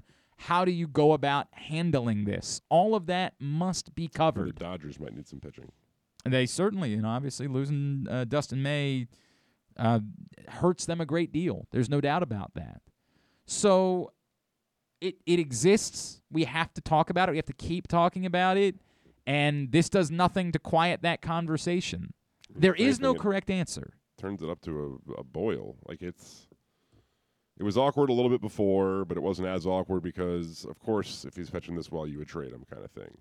But now it's like he's further endeared himself. Correct. It makes it it makes it now he's responsible for one of the the great, you know, memories in recent history of Orioles baseball and it makes it tougher. There's been a lot people have have put their emotions on their sleeve when this conversation has shifted to Trey Mancini and said, "You can't trade Trey Mancini." And of course, we've said back, "Well, why can't you? I don't I don't get Three that." run And homer it's- yesterday, of course. and it was very cool. It was actually, I it- was told. I got. I got to be honest with you. I was starting to get nervous as the eighth inning went on. Like He was there a little too much there's time. A, there's a part of me that's like, dude, just get three outs and Mhm. go back. Like they they're not scoring three runs today. Sure. This is only about whether or not they get a hit. Don't leave leave them sitting in the dugout forever. I genuinely was like, just just end this. Get him back out there. No more runs are needed right now. Jesus. Um, but yeah, there's there's emotion that comes with that, and that makes it difficult. This creates more emotion, frankly, when we talk about John Means. There's no getting around that. This creates greater emotion, greater attachment Well, it's easier to to John people Means. to wrap their minds around a no hitter and just and and Well, that being and- a declaration that this guy's actually good. and the belief that if you have a true ace on your roster, that you can't be that far off, Mm-hmm. right? That like the worst teams in baseball don't have a guy that's pitching like John Means. If you've got that, you Well, some can of the best teams only don't right now. Well, sure, but you can only be so bad. Sure. So it's easier to talk yourself into the idea of the this were pretty bad at times throughout Felix Hernandez's tenure. There were right? definitely Like, times, the there's no Mets have doubt. Certainly wasted a lot of Jacob deGrom. Um, but not uh, bottom of the not bottom of baseball, one to not two worst. run starts I, I understand what you're saying, but not worst team in baseball, not competing for the number one pick in the draft, and that's the thing that we're talking about. But it's also the thing that we're talking about on the flip side is if you've got an ace, why wouldn't you go try to sign a player in the offseason? Why wouldn't you try to take advantage of this? That's the feel that it creates for some Orioles fans is you're not getting the number one pick.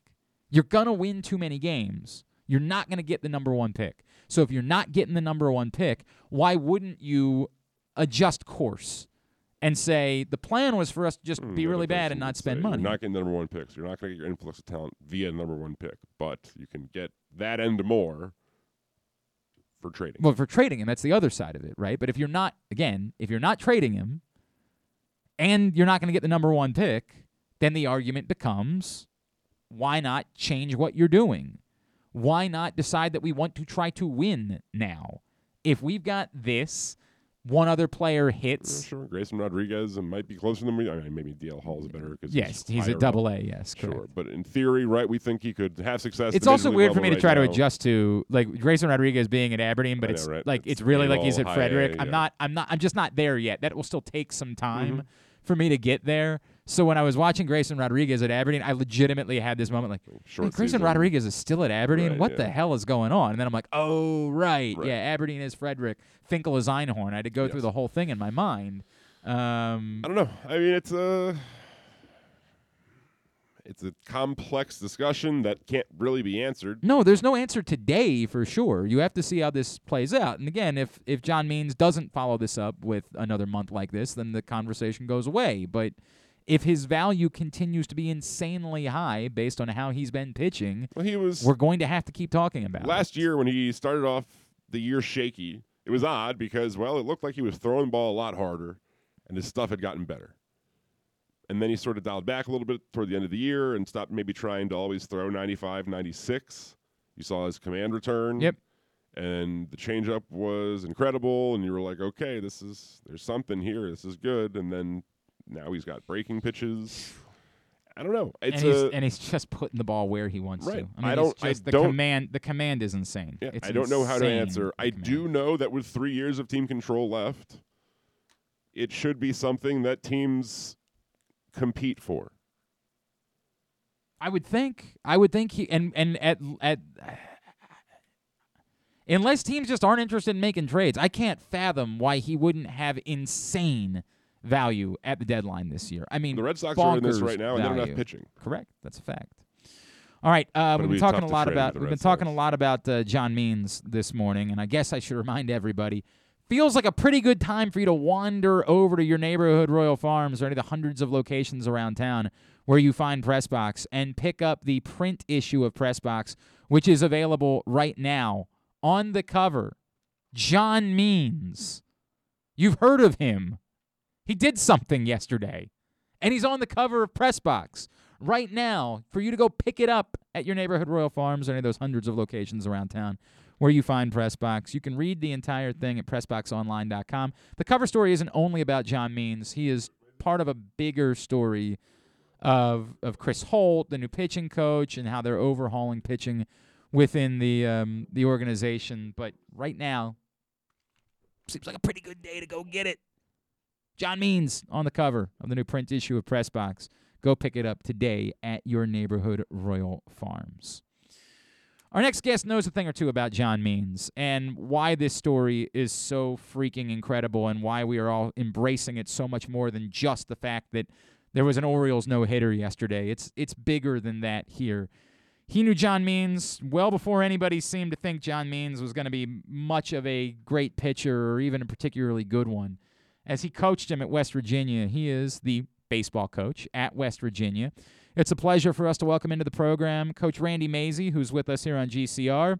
Coach, it's Glenn and Kyle in Baltimore. It's so great to chat with you today. Thank you for taking a couple of minutes for us this morning.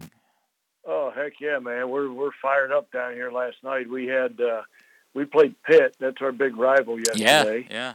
And uh, we had an evening game, and we found out that Meansy had a, a no hitter going through seven. So we put the we put the darn Orioles game on our scoreboards uh, before our game started, and our players uh, we we watched the last six outs uh, from our field while Pittsburgh was taking in infield outfield. Wow, that's so cool, Coach. That is so cool. What what- what's going through your mind as you're watching that? Can you just, you know, just take me through with the emotions that you're feeling? You got your own game to be getting ready to play, but the emotions that you're feeling as you're watching John go through that.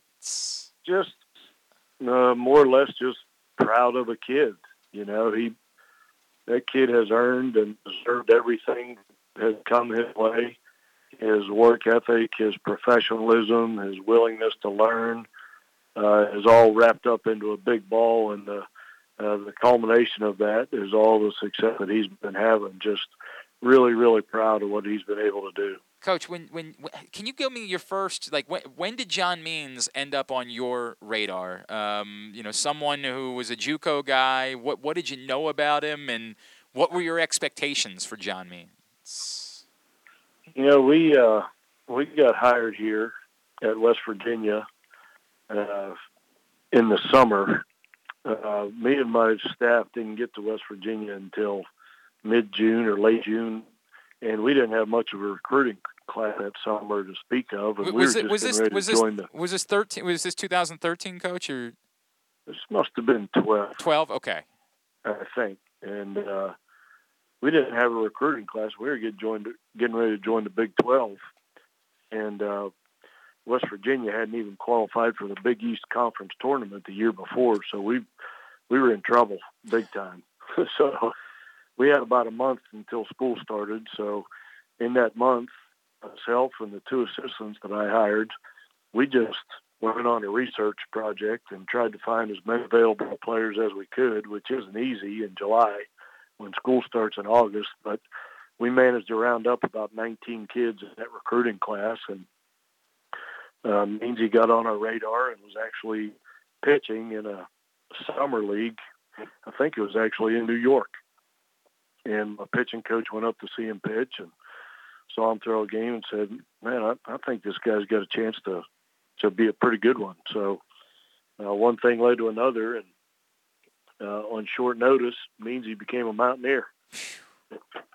Know, and, and the rest is history now. The rest is history. Randy Mazey, baseball coach at West Virginia, with us here on Glenn Clark Radio.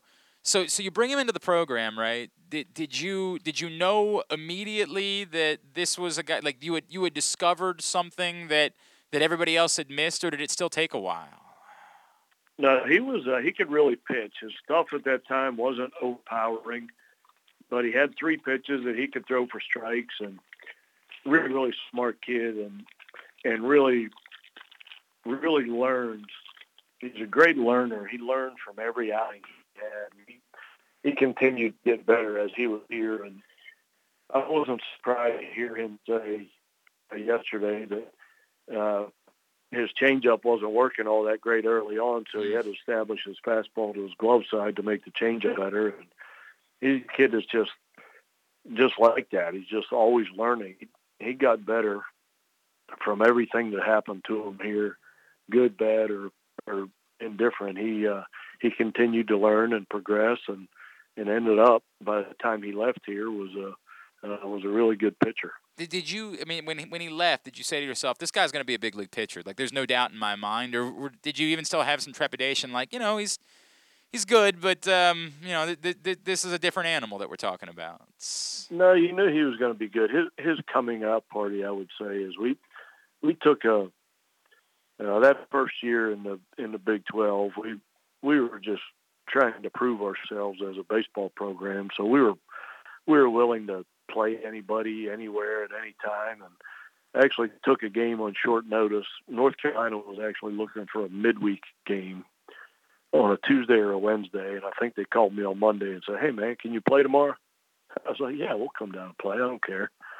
So we went down to North Carolina, and you know they have a tremendous program, and we went down there, got on the bus, and and drove down there. I think we drove down there the day of the game, and Meansy went out there and shut them out on their own field.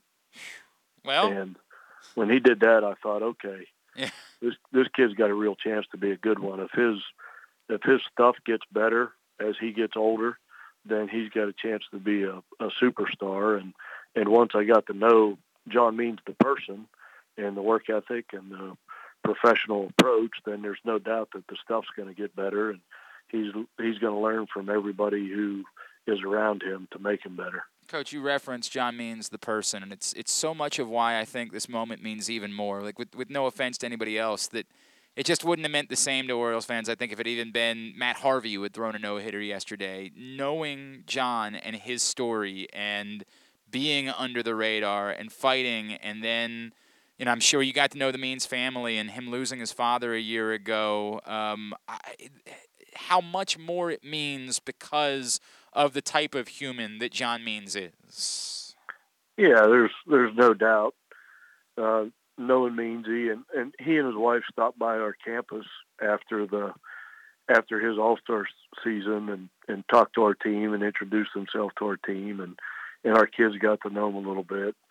Uh, there was no doubt in my mind that he was going to give credit to his dad, you know, in the interview because he's that's the type of kid he is, you know, that I'm sure that was that was the first uh, person or thought that entered his mind, just because he's a family-oriented kid, and and uh, we had a great relationship with his father, and I know how tough that was on him, and that just made it all that much more special for a person like him to do what he did. I'll be honest with you, Coach. I, I, you know, I never not got to know John Means' dad at all, but I lost it when he started talking about him yesterday. I, I, I couldn't help it. I broke down, man. I, I, had to, I was in the car at that point. I had to, I was calling a game last night, and I had to get over there, and I, I had to pull over because I had to compose myself. It was, it meant that much more to me in that moment.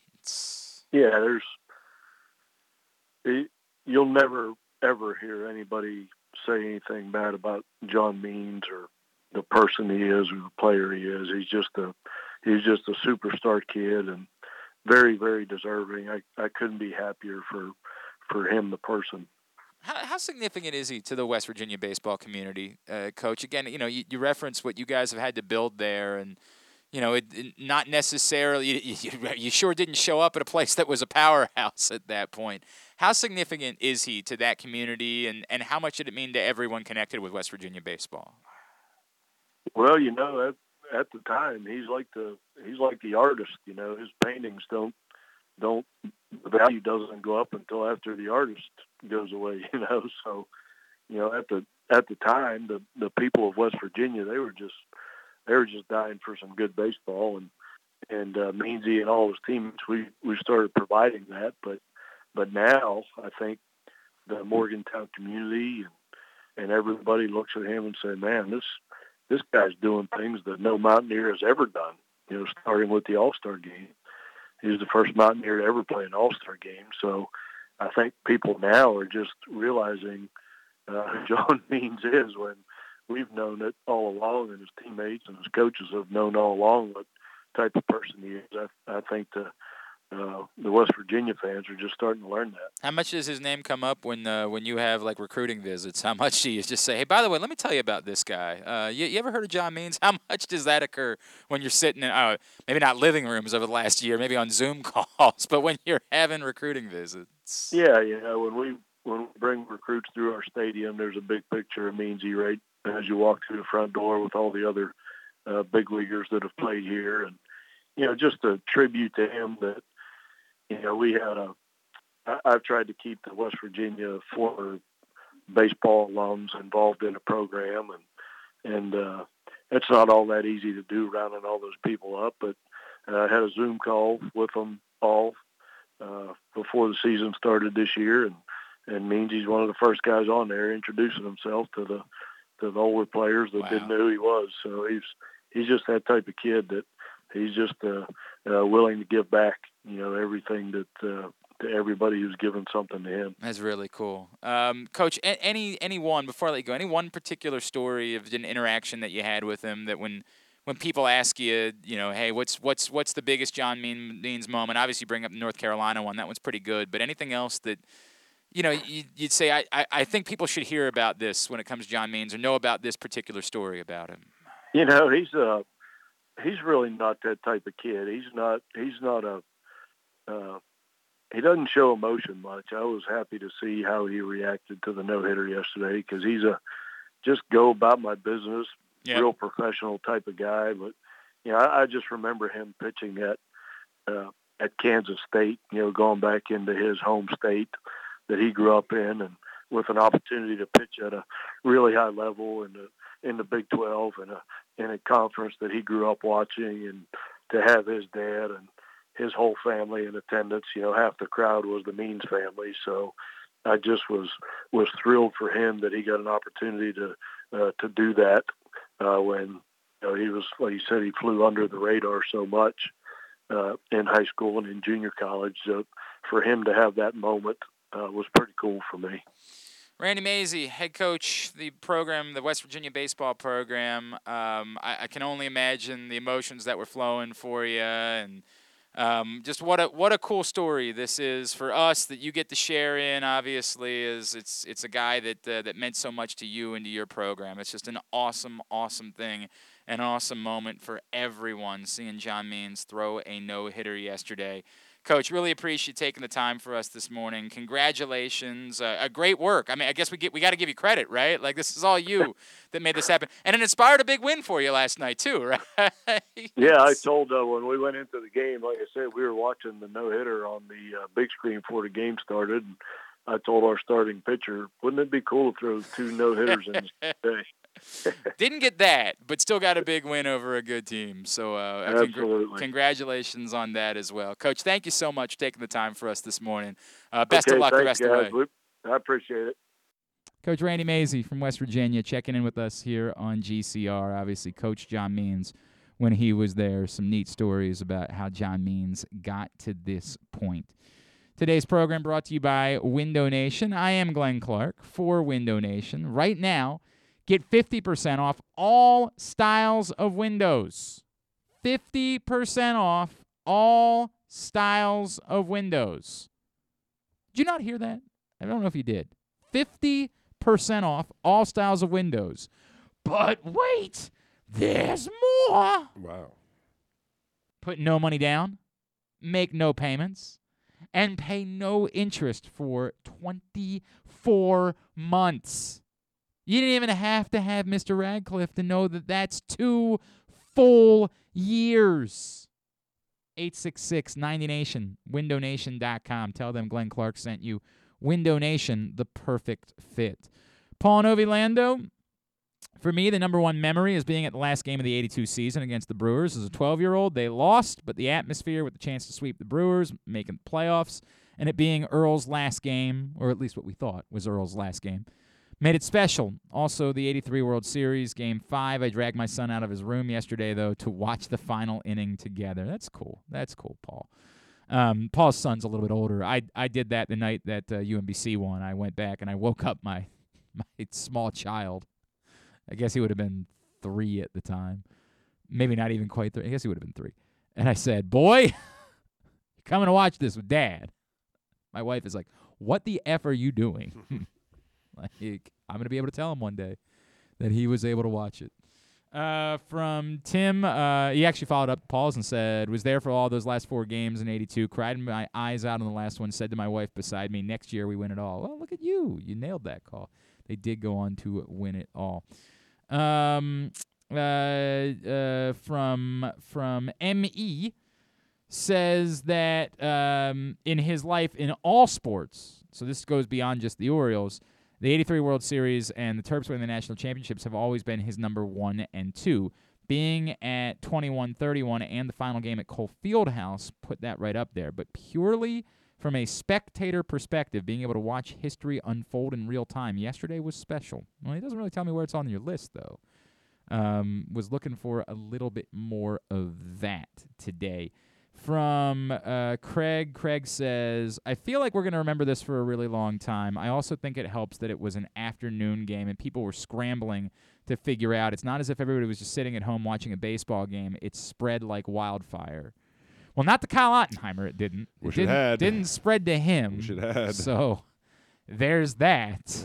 Wasn't able I'm- to go to Twitter anytime. I I assume that they'll be re-airing it. Like I haven't Oh, seen sure, anything. I think they're re-airing it on the radio tonight. I don't know if um it's probably going on like as we speak. I'm sure. I would like to hope so. Yeah. I mean, I would I would like to hope that they would do that, but I don't know. I don't know. Yeah, they're gonna re-air it on the radio tonight at six o'clock. So if you missed it yesterday, they will re-air the game tonight at six. Um, otherwise, otherwise, I assume I, I don't know if It'll be replayed at some point through the years. Well, yeah, it'll probably be re- replayed. You know, Yeah. considering the things they have offseason, yeah. replayed a, bil- replayed a billion times, I would imagine this will get uh, a lot more replays. I do not know what MASN's plan is, though, for when they might. I would like to think that'd be something they would try to announce. It'll be soon, I'm sure. Send out a, uh, uh, a press release about you if you missed They it. do more it. innocuous encores than that, so I'm I- sure they will probably. I, have well, I know they're going to. I just would like to know to be able to share with people Sure. when that is. It's not about whether or not they will. It's about Don't worry. I'm They sure have- they will. Thanks, Kyle. Mhm. Appreciate mm-hmm. it. Really solid tip in from you. Dynamite observation. I know you were Just worried about if killing they it. will. Killing it in that game. um, they don't have any baseball at all today. The the Nationals are on YouTube, so they're not allowed to air it. The Orioles are off. It You'd would seem as though probably- one of tonight those networks, maybe. would be a really good night Yeah. to re-air. Maybe at say seven o'clock. Who knows? The no hitter for anybody that 10, missed it. 10 10. be, be so. I don't want to say anything. I'm not saying anything. I'm not doing it. You're not getting me to say anything here. I'm trying to check to see what's scheduled for tonight on MASN. Uh, currently scheduled. Oh, I don't know if they can push this though. Uh, Fight Sports presents MMA EFC 296. That's a big one. They have MASN too. That's a big one. Uh, yeah, but MASN two is showing uh, highlights from the uh, Madrid Open. So Oh, okay, you can't miss that. yeah. All right. All right. I'm not saying anything else. Just just leaving it alone. Leaving it alone from there. All right. When we come back in, uh, Kyle wants to do tidbit and tubular early because he's got I, I don't know a, a, a pending case or something like that that he's got to deal with. Uh, so we'll do that. Ben Golliver is going to join us. His book is Bubble Ball. Uh, it's all about uh, how the NBA managed to finish their season a year ago. We will talk to him about that and some other NBA stuff as he covers the NBA for the Washington Post. That's on the way. It's Glenn Clark Radio from the Chesapeake Employers Insurance Studio. This is how you get a premium cup of coffee. Better and faster than the drip, drip, drip method. And way better than a large urn of lukewarm coffee made who knows when. At Royal Farms, our new Swiss made coffee machines grind fresh, premium beans on the spot and then brew them one cup at a time for the freshest, most flavorful cup of premium coffee you can buy. This is Royal Farms coffee. It's better because it's the freshest coffee in the world. Real fresh, real fast. Royal Farms. C3 American Exteriors is the area's best and most trusted roof and siding specialists. C3 is also an insurance adjuster's worst nightmare and a homeowner's dream come true. With all of the bad weather, chances are you have some roof and siding damage. Call C3 American Exteriors now to get your roof and siding repairs for the cost of your deductible. Don't let the insurance industry get one over on you. C3 guarantees a 48 hour rapid response. Call 401 9797 or go to c3america.com for a free analysis. Glory Days Grill is celebrating their 25th anniversary this month, featuring their 12 ounce silver anniversary New York strip steak, the smoky thigh wings, a double bacon and cheddar burger, the strip steak sandwich, barbecue chicken bowl, and their silver anniversary turtle cheesecake. Toast to 25 more years with Glory Days Grill's silver anniversary IPA, brewed by Virginia based brewery Devil's Backbone, and take home a commemorative glass. Celebrate by entering any of their three contests online. Win a trip to Devil's Backbone Brewing Company, free wings, or lots of other great prizes. Enter online at glorydaysgrill.com slash 25th anniversary. The 25th anniversary menu is available through June 20th. Come in for great food, good sports, and family fun. For more than 100 years, Chesapeake Employers Insurance has been helping Maryland businesses keep their workers safe. With competitive pricing and an AM Best A minus financial strength rating, it's no surprise that Chesapeake Employers is Maryland's largest writer of workers' comp insurance. At the end of every workday, someone's waiting for your safe return. Connect with your agent or visit CEIWC.com. Hi, it's Glenn Clark for Window Nation. When it comes to cost and quality, Window Nation has you covered, saving you thousands more on your windows compared to national brands while providing the same, if not better, quality. Want detail? Window Nation measures each window three times to ensure proper fit, and after they install your new windows, they leave your home cleaner than it was before. Get 50% off every style window, plus put no money down, make no payments, and pay no interest for 24 months. 866 90 Nation or visit windownation.com. Tell them Glenn Clark sent you. Window Nation, the perfect fit. The biggest pro wrestling stars today and all time all have one thing in common. You've heard them on Jobbing Out. Matt and Nick Jackson, the Young Bucks. Thanks for having us, man. Appreciate it. Adam Cole. How are you guys doing today? Matt Riddle. Yeah, man. Thanks, man. The champ, Drew McIntyre. Oh, thank you for having me. The great Ron Simmons. Damn. Keith Lee. Appreciate you guys having me, man. Bill Goldberg. My pleasure. Charlotte. Thank you so much for having me. Mick Foley is with us. This is the greatest name for a wrestling show I've ever heard. MJF. I'm glad you're happy I'm on this show because I'm freaking miserable. Le champion. Chris Jericho. Le champion. AJ, Aaron, Brandon, and Glenn are talking pro wrestling every week on Jobbing Out. Find it at PressBoxOnline.com slash radio, iTunes, and SoundCloud. Tweet us at Glenn Clark Radio. 21st Century Talk Radio at glennclarkradio.com. glennclarkradio.com. All right, back in here on GCR. Mobil 1 Full Synthetic Motor Oil helps extend engine life. Visit your local Jiffy Lube service center. Ask for Mobil 1. All right, because Kyle's got uh, I don't know charges or something. We're gonna go ahead and That do is it. correct. I don't know what's going on, but You we'll wanna go know ahead what's and going on? No, I don't. It's not. It's not. Nobody. Do you not no want to know? I don't want to know. No one cares. I've been accused yes. Of Uh huh. racketeering. Oh boy. Yeah. Now I get to learn what racketeering is. I'm very excited about that. Tidbit brought to you by Great 8's Memorabilia. So many tremendous events coming up. Private signings with John Harbaugh, Jonathan Ogden, Anquan Boldin, and more. Baltimore Celeb Fest, one week from this Saturday in Davidsonville. You can meet over 50 professional wrestlers, including the Great 8 stable, current pro wrestlers like AEW stars Brian Cage and Lance Archer, the beautiful people, Diamante, so many more. Eight superstars, pictures and autographs. Tessa Blanchard, love her all of them just 200 bucks which if you know anything about these events that's an insane deal go to great8smemorabilia.com with the number 8 great8smemorabilia.com to find out more and to get your tickets and don't forget coming up on june 27th tucker fest with the man himself justin tucker can meet him get your picture and autograph plus the cornhole tournament as well as the dunk booth live music throughout the day at jerry's toyota great8smemorabilia.com. Find out more about all these wonderful events.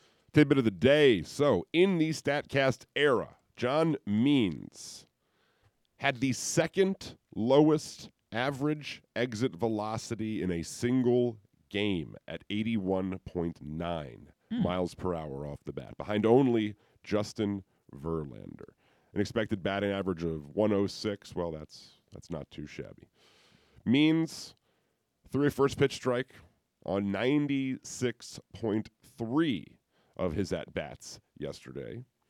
That's the most, you know, in a complete game since 1990. That's better than James Shields, better than Clayton Kershaw, better than CC Sabathia, better than John Smiley, all of whom were 90 or above. But Means stands alone at 96.3. His 99 game score tied Mike Flanagan for the second best since the team moved to Baltimore, eclipsed only by a 111 from Jerry Walker in Ah. 1959 when he threw 16 shutout Jer, innings. we call him. 16 shutout innings. Yes. That's okay. His 137 ERA in What do you think his pitch count was that day? I don't know. Is the lowest by an Orioles pitcher through the first seven starts of a season since the same year, 1959, when Hoyt Wilhelm, quite the rotation for the Orioles. Who once threw year, a no hitter as well. had a 105 mark. In 59? Yes. You think you think you can name anybody else that was in the rotation No. in 59? Okay. Well, I could, yes. Who? Jerry Walker. Oh, Um, okay, fair. Thank you. Uh, right. Only one pitcher since 2000 has faced at least 25 batters in a game and had a higher first pitch strike percentage than John Oh. Means. I- I'm not going to make you guess. I, I know. I did know that. Brad Radke. You know how many runs he gave up that day? Uh, 17. I don't know. He gave up eight runs. He threw Brad Radke faced 28 batters, through 27 first pitch strikes um, in 2004, and he gave up eight runs. John Means avoided the middle of the plate. So, 10 strikeouts for John Means. Excuse me, nine strikeouts for John Means on his four seam fastball. Mhm. Ties Chris Tillman Okay. for the second most Uh-huh. by an Orioles pitcher since 2008 when this pitch tracking technology came Uh-huh. out. Which pitcher struck out more hitters on a fastball for the Orioles than John Means' nine yesterday? How am I supposed to know that? Is he, what year did you say it was coming? play? 2008. So I, it's not it's not Daniel Cabrera, is it? no, he just missed. um, Had to have at least 10 strikeouts in one game on his fastball. At least ten strikeouts in one game, specifically on his fastball since 2008. Yuck. Um. All right. Well, how about?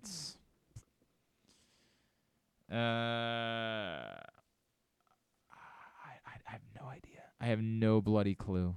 I have no. Cl- I. How about um, Joe Saunders? No. I don't think he ever had that in I, a game I don't. the I don't. I don't remember who had. Wouldn't have been his fastball either. I don't remember who had who had 10 strikeout. 10 strikeout games don't just register all that much with me. It was also Chris Tillman. No, but it was a teammate of Chris Tillman's. Okay, it was it was a teammate of Chris Tillman's. It was a teammate of Chris Tillman. You want to give me a year? No. Cool. Cool. It was uh Wei Yin Chen. That it was. Oh, okay. All right. 2012, he did it. All right. How about that? How about that? All right, tidbit also brought to you today by uh, K&S Automotive right here in Hampden. For over 40 years, K&S Automotive has been restoring, repairing, and maintaining foreign and domestic vehicles with a focus on exceptional workmanship, quality customer service, everything from something as simple as an oil change to major body work. They've got you covered at K&S. Give them a call right now. 410-235-6660. Go to knsimports.com. It's K and S Automotive, knsimports.com. Quickly, tubular. Call C3 American Exteriors to get roof and siding repairs for the cost of your home insurance deductible. Don't let the insurance industry get one over on you. Call C3 410-401-9797 or c3america.com for a free analysis. As I mentioned, no baseball. Uh, you can, as I said, listen to uh, John Means no hitter again tonight, six o'clock on the fan. College lacrosse, Big Ten tournament, Maryland, Michigan, five o'clock on Big Ten Network. Hopkins, Rutgers at seven thirty. UMBC in the semifinals of the America East against Albany, one o'clock. AmericaEast.tv. CBS Sports Network's got the Big Ten, big uh, sorry, the Big East tournament, but nobody local in there. YouTube Braves Nationals at four. MLB Network Astros Yankees at one. Blue Jays Athletics at four. Diamondbacks Marlins six thirty. Rays Angels nine thirty. NBC Sports Washington Wiz Raptors seven thirty. TNT Nets Mavs seven thirty. Lakers Clippers at ten. NBCSN Rangers Bruins at seven. Golf Channel round one of the PGA Wells Fargo Championship. WWE Network for NXT UK at three. AXS for Impact Wrestling at eight. You have one or two non-sports things you can mention. Young Sheldon, baby. Mm, thank No, you. I mean, nothing crazy going on. Last Man Standing, if anyone actually watches that. Is Uh, is the Moody's? Uh, it's not. I'm Fox nervous that that already got canceled. Fox has Last Man Standing at nine, and Let's Be Real. Yeah, I'm a little bit nervous that the Moody's didn't last very long. Yeah, so- and got uh, got the old axe. Everything else, check it out at Glenn Clark Radio. All right, go to glennclarkradio.com and find those there. Uh, Tubular was also brought to you today by Glory Days Grill, where they're celebrating their 25th anniversary with a great menu at your neighborhood Glory Days Grill. That menu includes the zucchini fries, as well as the smoky thigh wings, the double bacon and cheddar burger, the barbecue chicken bowl with the ancient grains, the strip steak sandwich, the silver anniversary IPA, the turtle cheesecake, and so much more at your neighborhood Glory Days Grill. Find out more by going to glorydaysgrill.com. Is this a is this a Zoom thing? Am I in my underpants? Uh, it's not. I believe he was supposed to call us. You sure? Yeah. All right. Well, you want to double check on that? I will, All yes. right. Very good. Uh, we're going to wrap up the show today talking a little hoops with Ben Golliver from the Washington Post. A couple other things that came in. I, obviously, we've been talking about John for good reason. We've just been talking about John Means today. Uh, Dan wanted to know what my thoughts were on the Capitals Rangers situation. Dan, I have no thoughts on the Capitals Rangers situation. I, I mean, I, I, I, I don't. I'm not a Capitals fan. I, I'm just I don't have any association with Washington. I'm sorry. I know some of you guys are, and I'm not. This is not me saying it's shameful. I just you know it's not my thing. I'm aware of the Tom. I'm certainly aware of Tom Wilson's reputation. I'm aware of the Rangers uh, getting very angry about something that happened the other day. I am aware of a lot of things, but I don't have an opinion on any of it. I think that sometimes hockey goes out of its way to embarrass itself. It's a really I like hockey, but it's a really weird sport and like when we talk about unwritten rules in baseball, we don't like to acknowledge there are unwritten rules about fighting in hockey that are just kind of silly. I I guess if you're a hardcore hockey fan, maybe you took some joy in watching the guys drop the gloves right off the the start of the game last night. I, I got to be honest with you, and I I like hockey. I'm a big Coyotes fan. Everybody knows that. I I didn't think that was all that cool. I thought it was just stupid and silly. I thought it just all come off, came off as a go try to win a hockey game. You can say everything you want about It. I'm going to protect my guy, and if you're not going to spend, just go try to win a hockey game. I, I I just so don't get caught up in all of this other stuff. I, I don't know, man. I don't know if Tom Wilson should have been suspended. I have no idea. I get it. He's he's he's been involved in a few things over the years, so I yeah, it just does just does very little for me. It all of it, all of it does very little for me. It it it it's like gross isn't the word because it's not. It's not gross. It's silly. It's nothing. It's silly. just silly. but it's it's all it is. You know, if you're drunk, is entertaining? Sure. I I don't know. Maybe I I it ugh, all of it. All of it does so little. Part of me man. likes, to an extent, I don't know that it's allowed sometimes, but it is silly. Like It is silly. Like it's so contrary to look- everything else that happens it in sports kind of thing. childish. Like that's what it. It just looks like a bunch of babies that are out there. Like It's also just mostly people pulling shirts over people's heads. and it's not even really fighting. Right. It's hockey fighting, which is this different thing. Um, even on the the NBCSN broadcast last night, one of the Rangers had the guy from the Capitals on the ground and wasn't even like punching him. Right. The point is not really about the fight as much as it's about like I'm a I'm more of a man than you are. Like it's just so sad. I it's it's one of the least appealing parts about hockey to me is like the the fight culture. Like come on, man. Like just just go play the game. Play the sport. It's, this They thing will. The where- second unit will. Thank you. This thing where we gotta like act like we're all our grandfathers and this is how men solve their problems. Get the f out of here, dude. Like what? What world are we living in? Honestly, what world are we living in? We we we. I would like to think that we've evolved somehow and that we would be able to say this is just silly.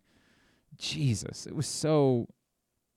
I, I, I just didn't know who could possibly enjoy it. I mean, like, if you're a Rangers fan, you're like, yeah, you know, it, we told you, we came out, but then you got your ass kicked. Do you feel good? And you walk out of that like, yeah, well, but we we got to like, come on. It's embarrassing. It's even embarrassing, as somebody might say if they were in um Oh God, I've already forgot. Let Letterkenny, Jesus. But they would probably endorse it. Yeah, um, I guess they do like to fight Yeah. in Letterkenny. That's the point. They like to fight a lot in Letterkenny. So there's that. Are we just assuming this isn't happening? At I mean, at a point? If- certain point, it's just that- not, right? that what- Like- yeah, I mean, it's a certain. Well, if we get twelve o'clock, it's not Yeah. happening. Like, there is no doubt that it's I've yet happening. to hear. Uh, wait, there's Yes. a text. Yes. Uh, ah, yes. Uh, it is not happening. Okay.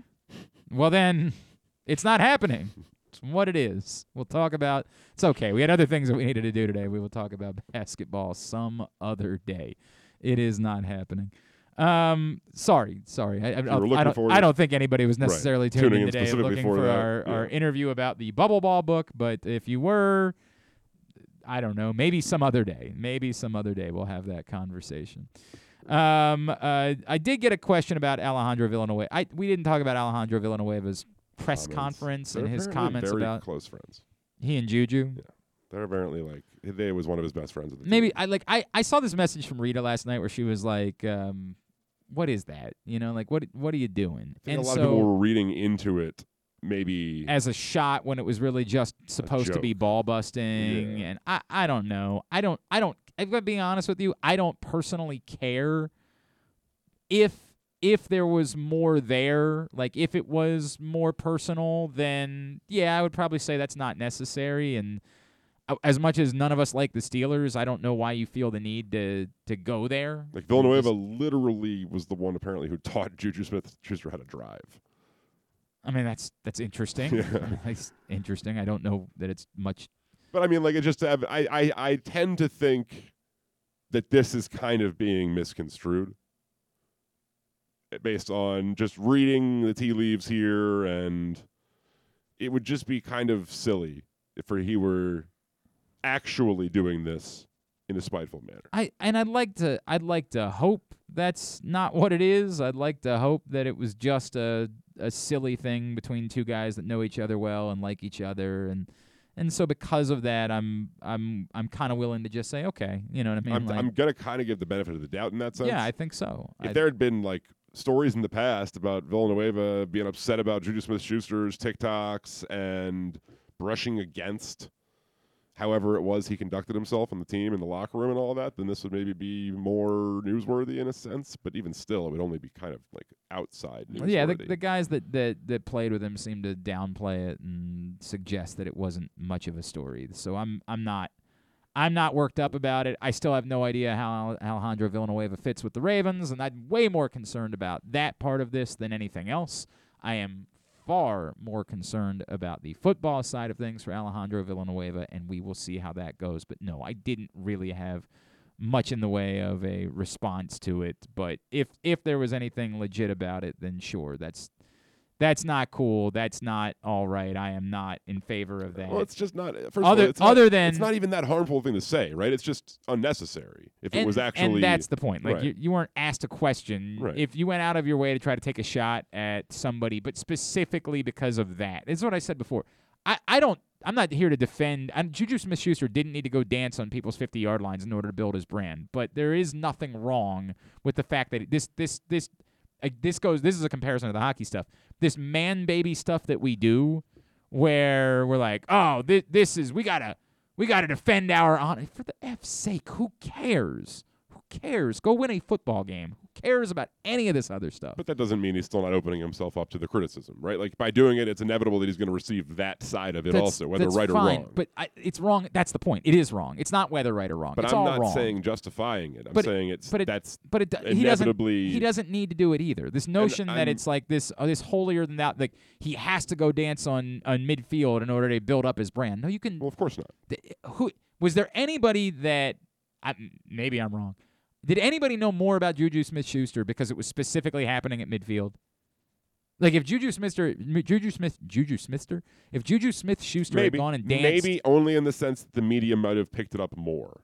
In the sense that it's viewed as more of a sign of disrespect because of these. but I don't know if that helped his brand. But I'm not saying well, any pub is a good pub, right? If you're in being that, if you're running world, across in the world where SportsCenter, nothing right? matters, in the world Right. where people hating you is as good as people loving you, like what whatever that is, sure. But I'm not. Like, I'm not sure if he would have been involved on the Super Bowl commercial with like Samuel yeah, L. I Jackson. disagree. I think if he just was the guy that danced and made TikTok videos wherever he did them, he would have the And look, same he's- attention. he He's does very Twitch and all He's that, very like, popular he's- on social media platforms. Sure. I don't think it was specifically about the 50 yard line that made say. that the I can't say if it was I a- think a that got. I think that made gain for him or I think that 2% played with or- old white guys. I don't think that played with the the people that we're talking about. The people that we're talking about, I think, were very aware. It may have made him a more household name for the wrong reasons, arguably. But whether or not you know, I hear you. I don't know. I, I, I don't know about any of that.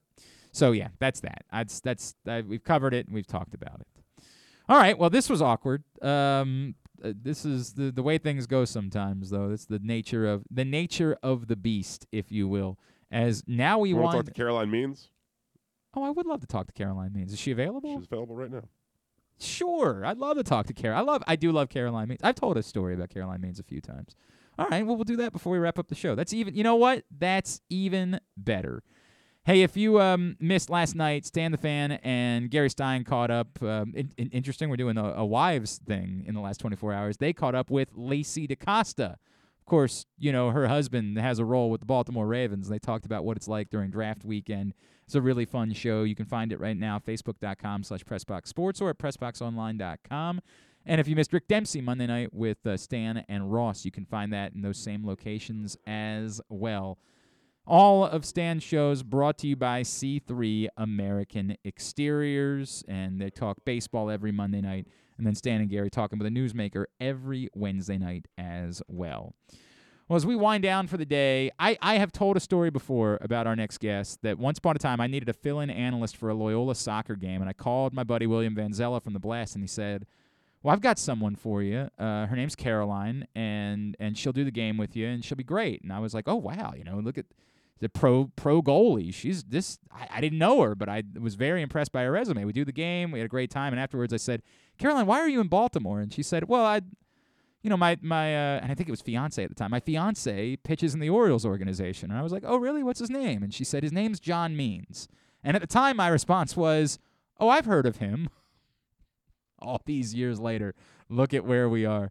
Joining us now is our friend Caroline Means. She's with us here on Glenn Clark Radio. Caroline, it's so great to chat with you again. Thank you for taking a minute for us after what I can only imagine has been a wild 24 hours in your life. It sure has been a wild 24 hours. Thanks for having me, guys. Um, what I was fascinated by was the, the the lack of control. Like obviously, John controls what happens in a game. You don't. Can can you take me through as an athlete yourself, someone who's been in control of so many situations, what it was like watching yesterday and how you held up over the course of nine innings?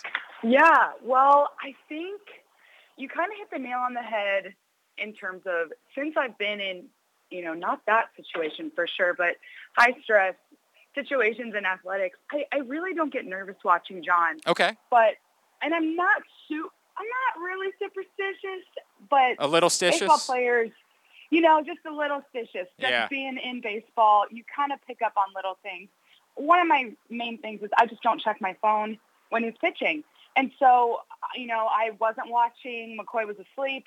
And in the bottom of the fifth, I checked my phone just because it kept buzzing. Wow. And I was like, okay, my phone is like really, like, is something going on? And I looked, and the first message was just the eyeball emojis. And I looked back at the screen and saw the zeros, and it hit me, and I was like, oh my God. and from the bottom of the fifth on, my heart was pounding, my hands were shaking, and I, I was just like so excited at the just possibility that that could potentially happen. Did now could you talk to people? Like were you texting back or did you have to at that point like say I'm I'm shutting off all forms of communication. it's just me and the TV at this point. Yeah, I don't usually talk to anybody during starts except my mom and John's mom. And so I, uh, my mom wasn't texting me, and so that's when I knew for sure something was going on. Um, and I just kept my phone on Do Not Disturb and just watched. I didn't talk to anybody. um, when it when it when you get to the ninth inning, right? Like, are you standing? Are you are how how cool are you at that point, or are you really losing your mind once we get to that point? I, so it's funny because I thought about like, should I pull out my phone and start filming? or uh, should I just stay put? You know, I'm not, like I said, I'm not superstitious where I think if I like move a muscle, you know, Right. I'm going to ruin it. However, yesterday in the bottom of the ninth, I had to pee so bad, and I was like, I refuse to move from this spot. I'm not going to move a muscle. I'm going to watch. And after the second out, I think I just blacked out. And then, you know, Urias caught the third out, and I just started screaming and jumping up and down, and I was just so excited for him, and it was awesome to watch. Oh my gosh, Caroline Means is with us here on Glenn Clark Radio. Now you mentioned McCoy, so Mhm. like was was it a you know, obviously he's not old enough that he's ever going to remember anything like this. Mhm. But was there a party that's like, I need to make sure he's at least looking at the TV so that one day we can say he saw his dad throw a no hitter? Like, was there any of that going on? Definitely, especially when you just you have an understanding that sports don't last forever, and these memories you want to make them while you can. And he was awake during the first inning, but I went and got him after the game and just you know filmed a cute video saying your dad had a no hitter, and you know he's just obviously spitting at the mouth, just staring at me like okay. But uh, so I did have him, you know, watching the TV to watch all the post game interviews, and he he loves watching baseball. He's just wa stares at the TV. Not sure he knows what's going on, but um, so he did watch all the post game pressers, and he was there. So it was it was pretty cool, and it'll be fun to watch him or show him one day. That's awesome. That's really awesome. Caroline, you know, so much of, of yesterday was, you know, the game itself, but a celebration of John and, and what your family has been through over the course of the last year. And you guys were so open and talking about it with Dan Connolly from The Athletic a while back. Um, you know, you going through a miscarriage, John losing his father. Can, can you can you explain in the context of that how much more, not just yesterday, but the entire season has meant to you guys? I think that it just almost allows you to have this laid back attitude towards baseball. I, I was talking to Evan Phillips' wife, Liz, and this was, I think, actually last year. And I, I told her, I've just realized baseball is the easy part of life. And it's the part that should be taken the least seriously. It's, yes, it is our career. It's his career, and we were extremely thankful for it. But it just gives you this new appre- appreciation to really see it as a game and enjoy it because how exciting and what a fun opportunity to just play a game for a living and get to do this. And so I think in, in that um, context, it just gives us this exciting appreciation for it to not take it too seriously or let it stress you out because there are a lot more difficult things that people are dealing with and we want to, you know, show how grateful we are for the Orioles for this opportunity and it was just a really cool moment and I, I just there's not a whole lot of words so Yeah. we just are really excited and enjoying it and just having a great time watching these Orioles. I mean, it's been a lot of fun, and, and it's been a lot of fun watching him pitch. It's unreal. I mean, like now, okay, so you say you're not superstitious, but when he's when he Mhm. when he's been pitching this well, Does anything change? Do you have to get more superstitious, like the day of the next start? Does he have to eat something? Like, can, can how do you not mess with this juju that you got going right now? I think that I slowly broke that down over the last six years. Okay. I think that I like did not have any superstitions when I played. Yeah. And when we started dating, I realized that baseball is one of the most just routine, superstitious sports ever. And, you know, you hear wild stories of guys like full showering in their full uniform and cleats, washing off the bad juju or burning their gloves and all kinds of crazy stuff. And I just tell them, you know, I'm nothing is good luck, nothing is bad luck. You know, you have prepared, and that's something that his mom and I have really had to work on because she wouldn't even watch him play. And I had to keep telling her, you're not good luck and you're not bad luck. You know, just watch the game and enjoy it. So I think that we like to keep that attitude of nothing impacts you inside the lines and you're, you know, you are controlling what you can control and that's all you can do. We- we- um, so that's kind of, I think, well, how we'll go from now on. We can confirm. I saw a lot of people using the word no hitter yesterday before it was over. It didn't ruin it. It didn't ruin it. It had nothing to do with the outcome of the game. And you really, as an, a- you never, when you were playing, you never had anything that that was superstitious for you at all. That like, you know, I. Uh, honestly, I I would have a I would have a Red Bull and a sleeve of Mentos okay. for every game, but that was that was about as superstitious as it got. But that's kind of superstition-y. Like that's kind yeah, of. it is. Isn't that like You're a right. scientific it's, it's reaction? Definitely a it's definitely a routine. I think that you know with John, he has to think less about it because the buildup of the day of being a starter, just especially Yeah. for someone who literally hates attention, is kind of his worst nightmare. So he tries to keep it as laid back as possible. That's why you saw him talking in the dugout during the game. He didn't want anybody to like ignore him Yep. or he's trying to stay loose. So uh, I think it's a pretty good way to go about What, it. what did you know? We always talk about how emotionless he is, right? What did it mean to you to see that after the game and like a release for a change that that he was he was able to truly enjoy what this was all about? That was probably the biggest thing for me was seeing that smile just as big and bright as it was, you know, because it's been difficult to see that smile over the last two years, and he has had a ton of pressure on him and Yep. also a lot of grief. And so I think that was the most fun for me was to see all of the guys celebrating together and they were all smiling and Hyde said it best, you know, this team hasn't had a ton to celebrate, but they celebrate each other so well on and off the field with milestones with their families, obviously things such as Trey beating cancer. Like this group of guys has really rallied behind each other and they're just so fun to watch when, you know, win or lose. And so that was probably the best thing was just seeing all of them so happy and excited and having a good time. All right, McCoy's telling us it's time uh, for us to let I you know. go. So I'll, I'll, I'll, I guess let me leave with this. I would say, did you guys end up getting any sleep last night? But I guess because you're you're new parents, you don't get any sleep any other night anyway, right? So You why? know what's funny is this he sleeps in. He slept in actually later than we did today. John is I think John's asleep right now.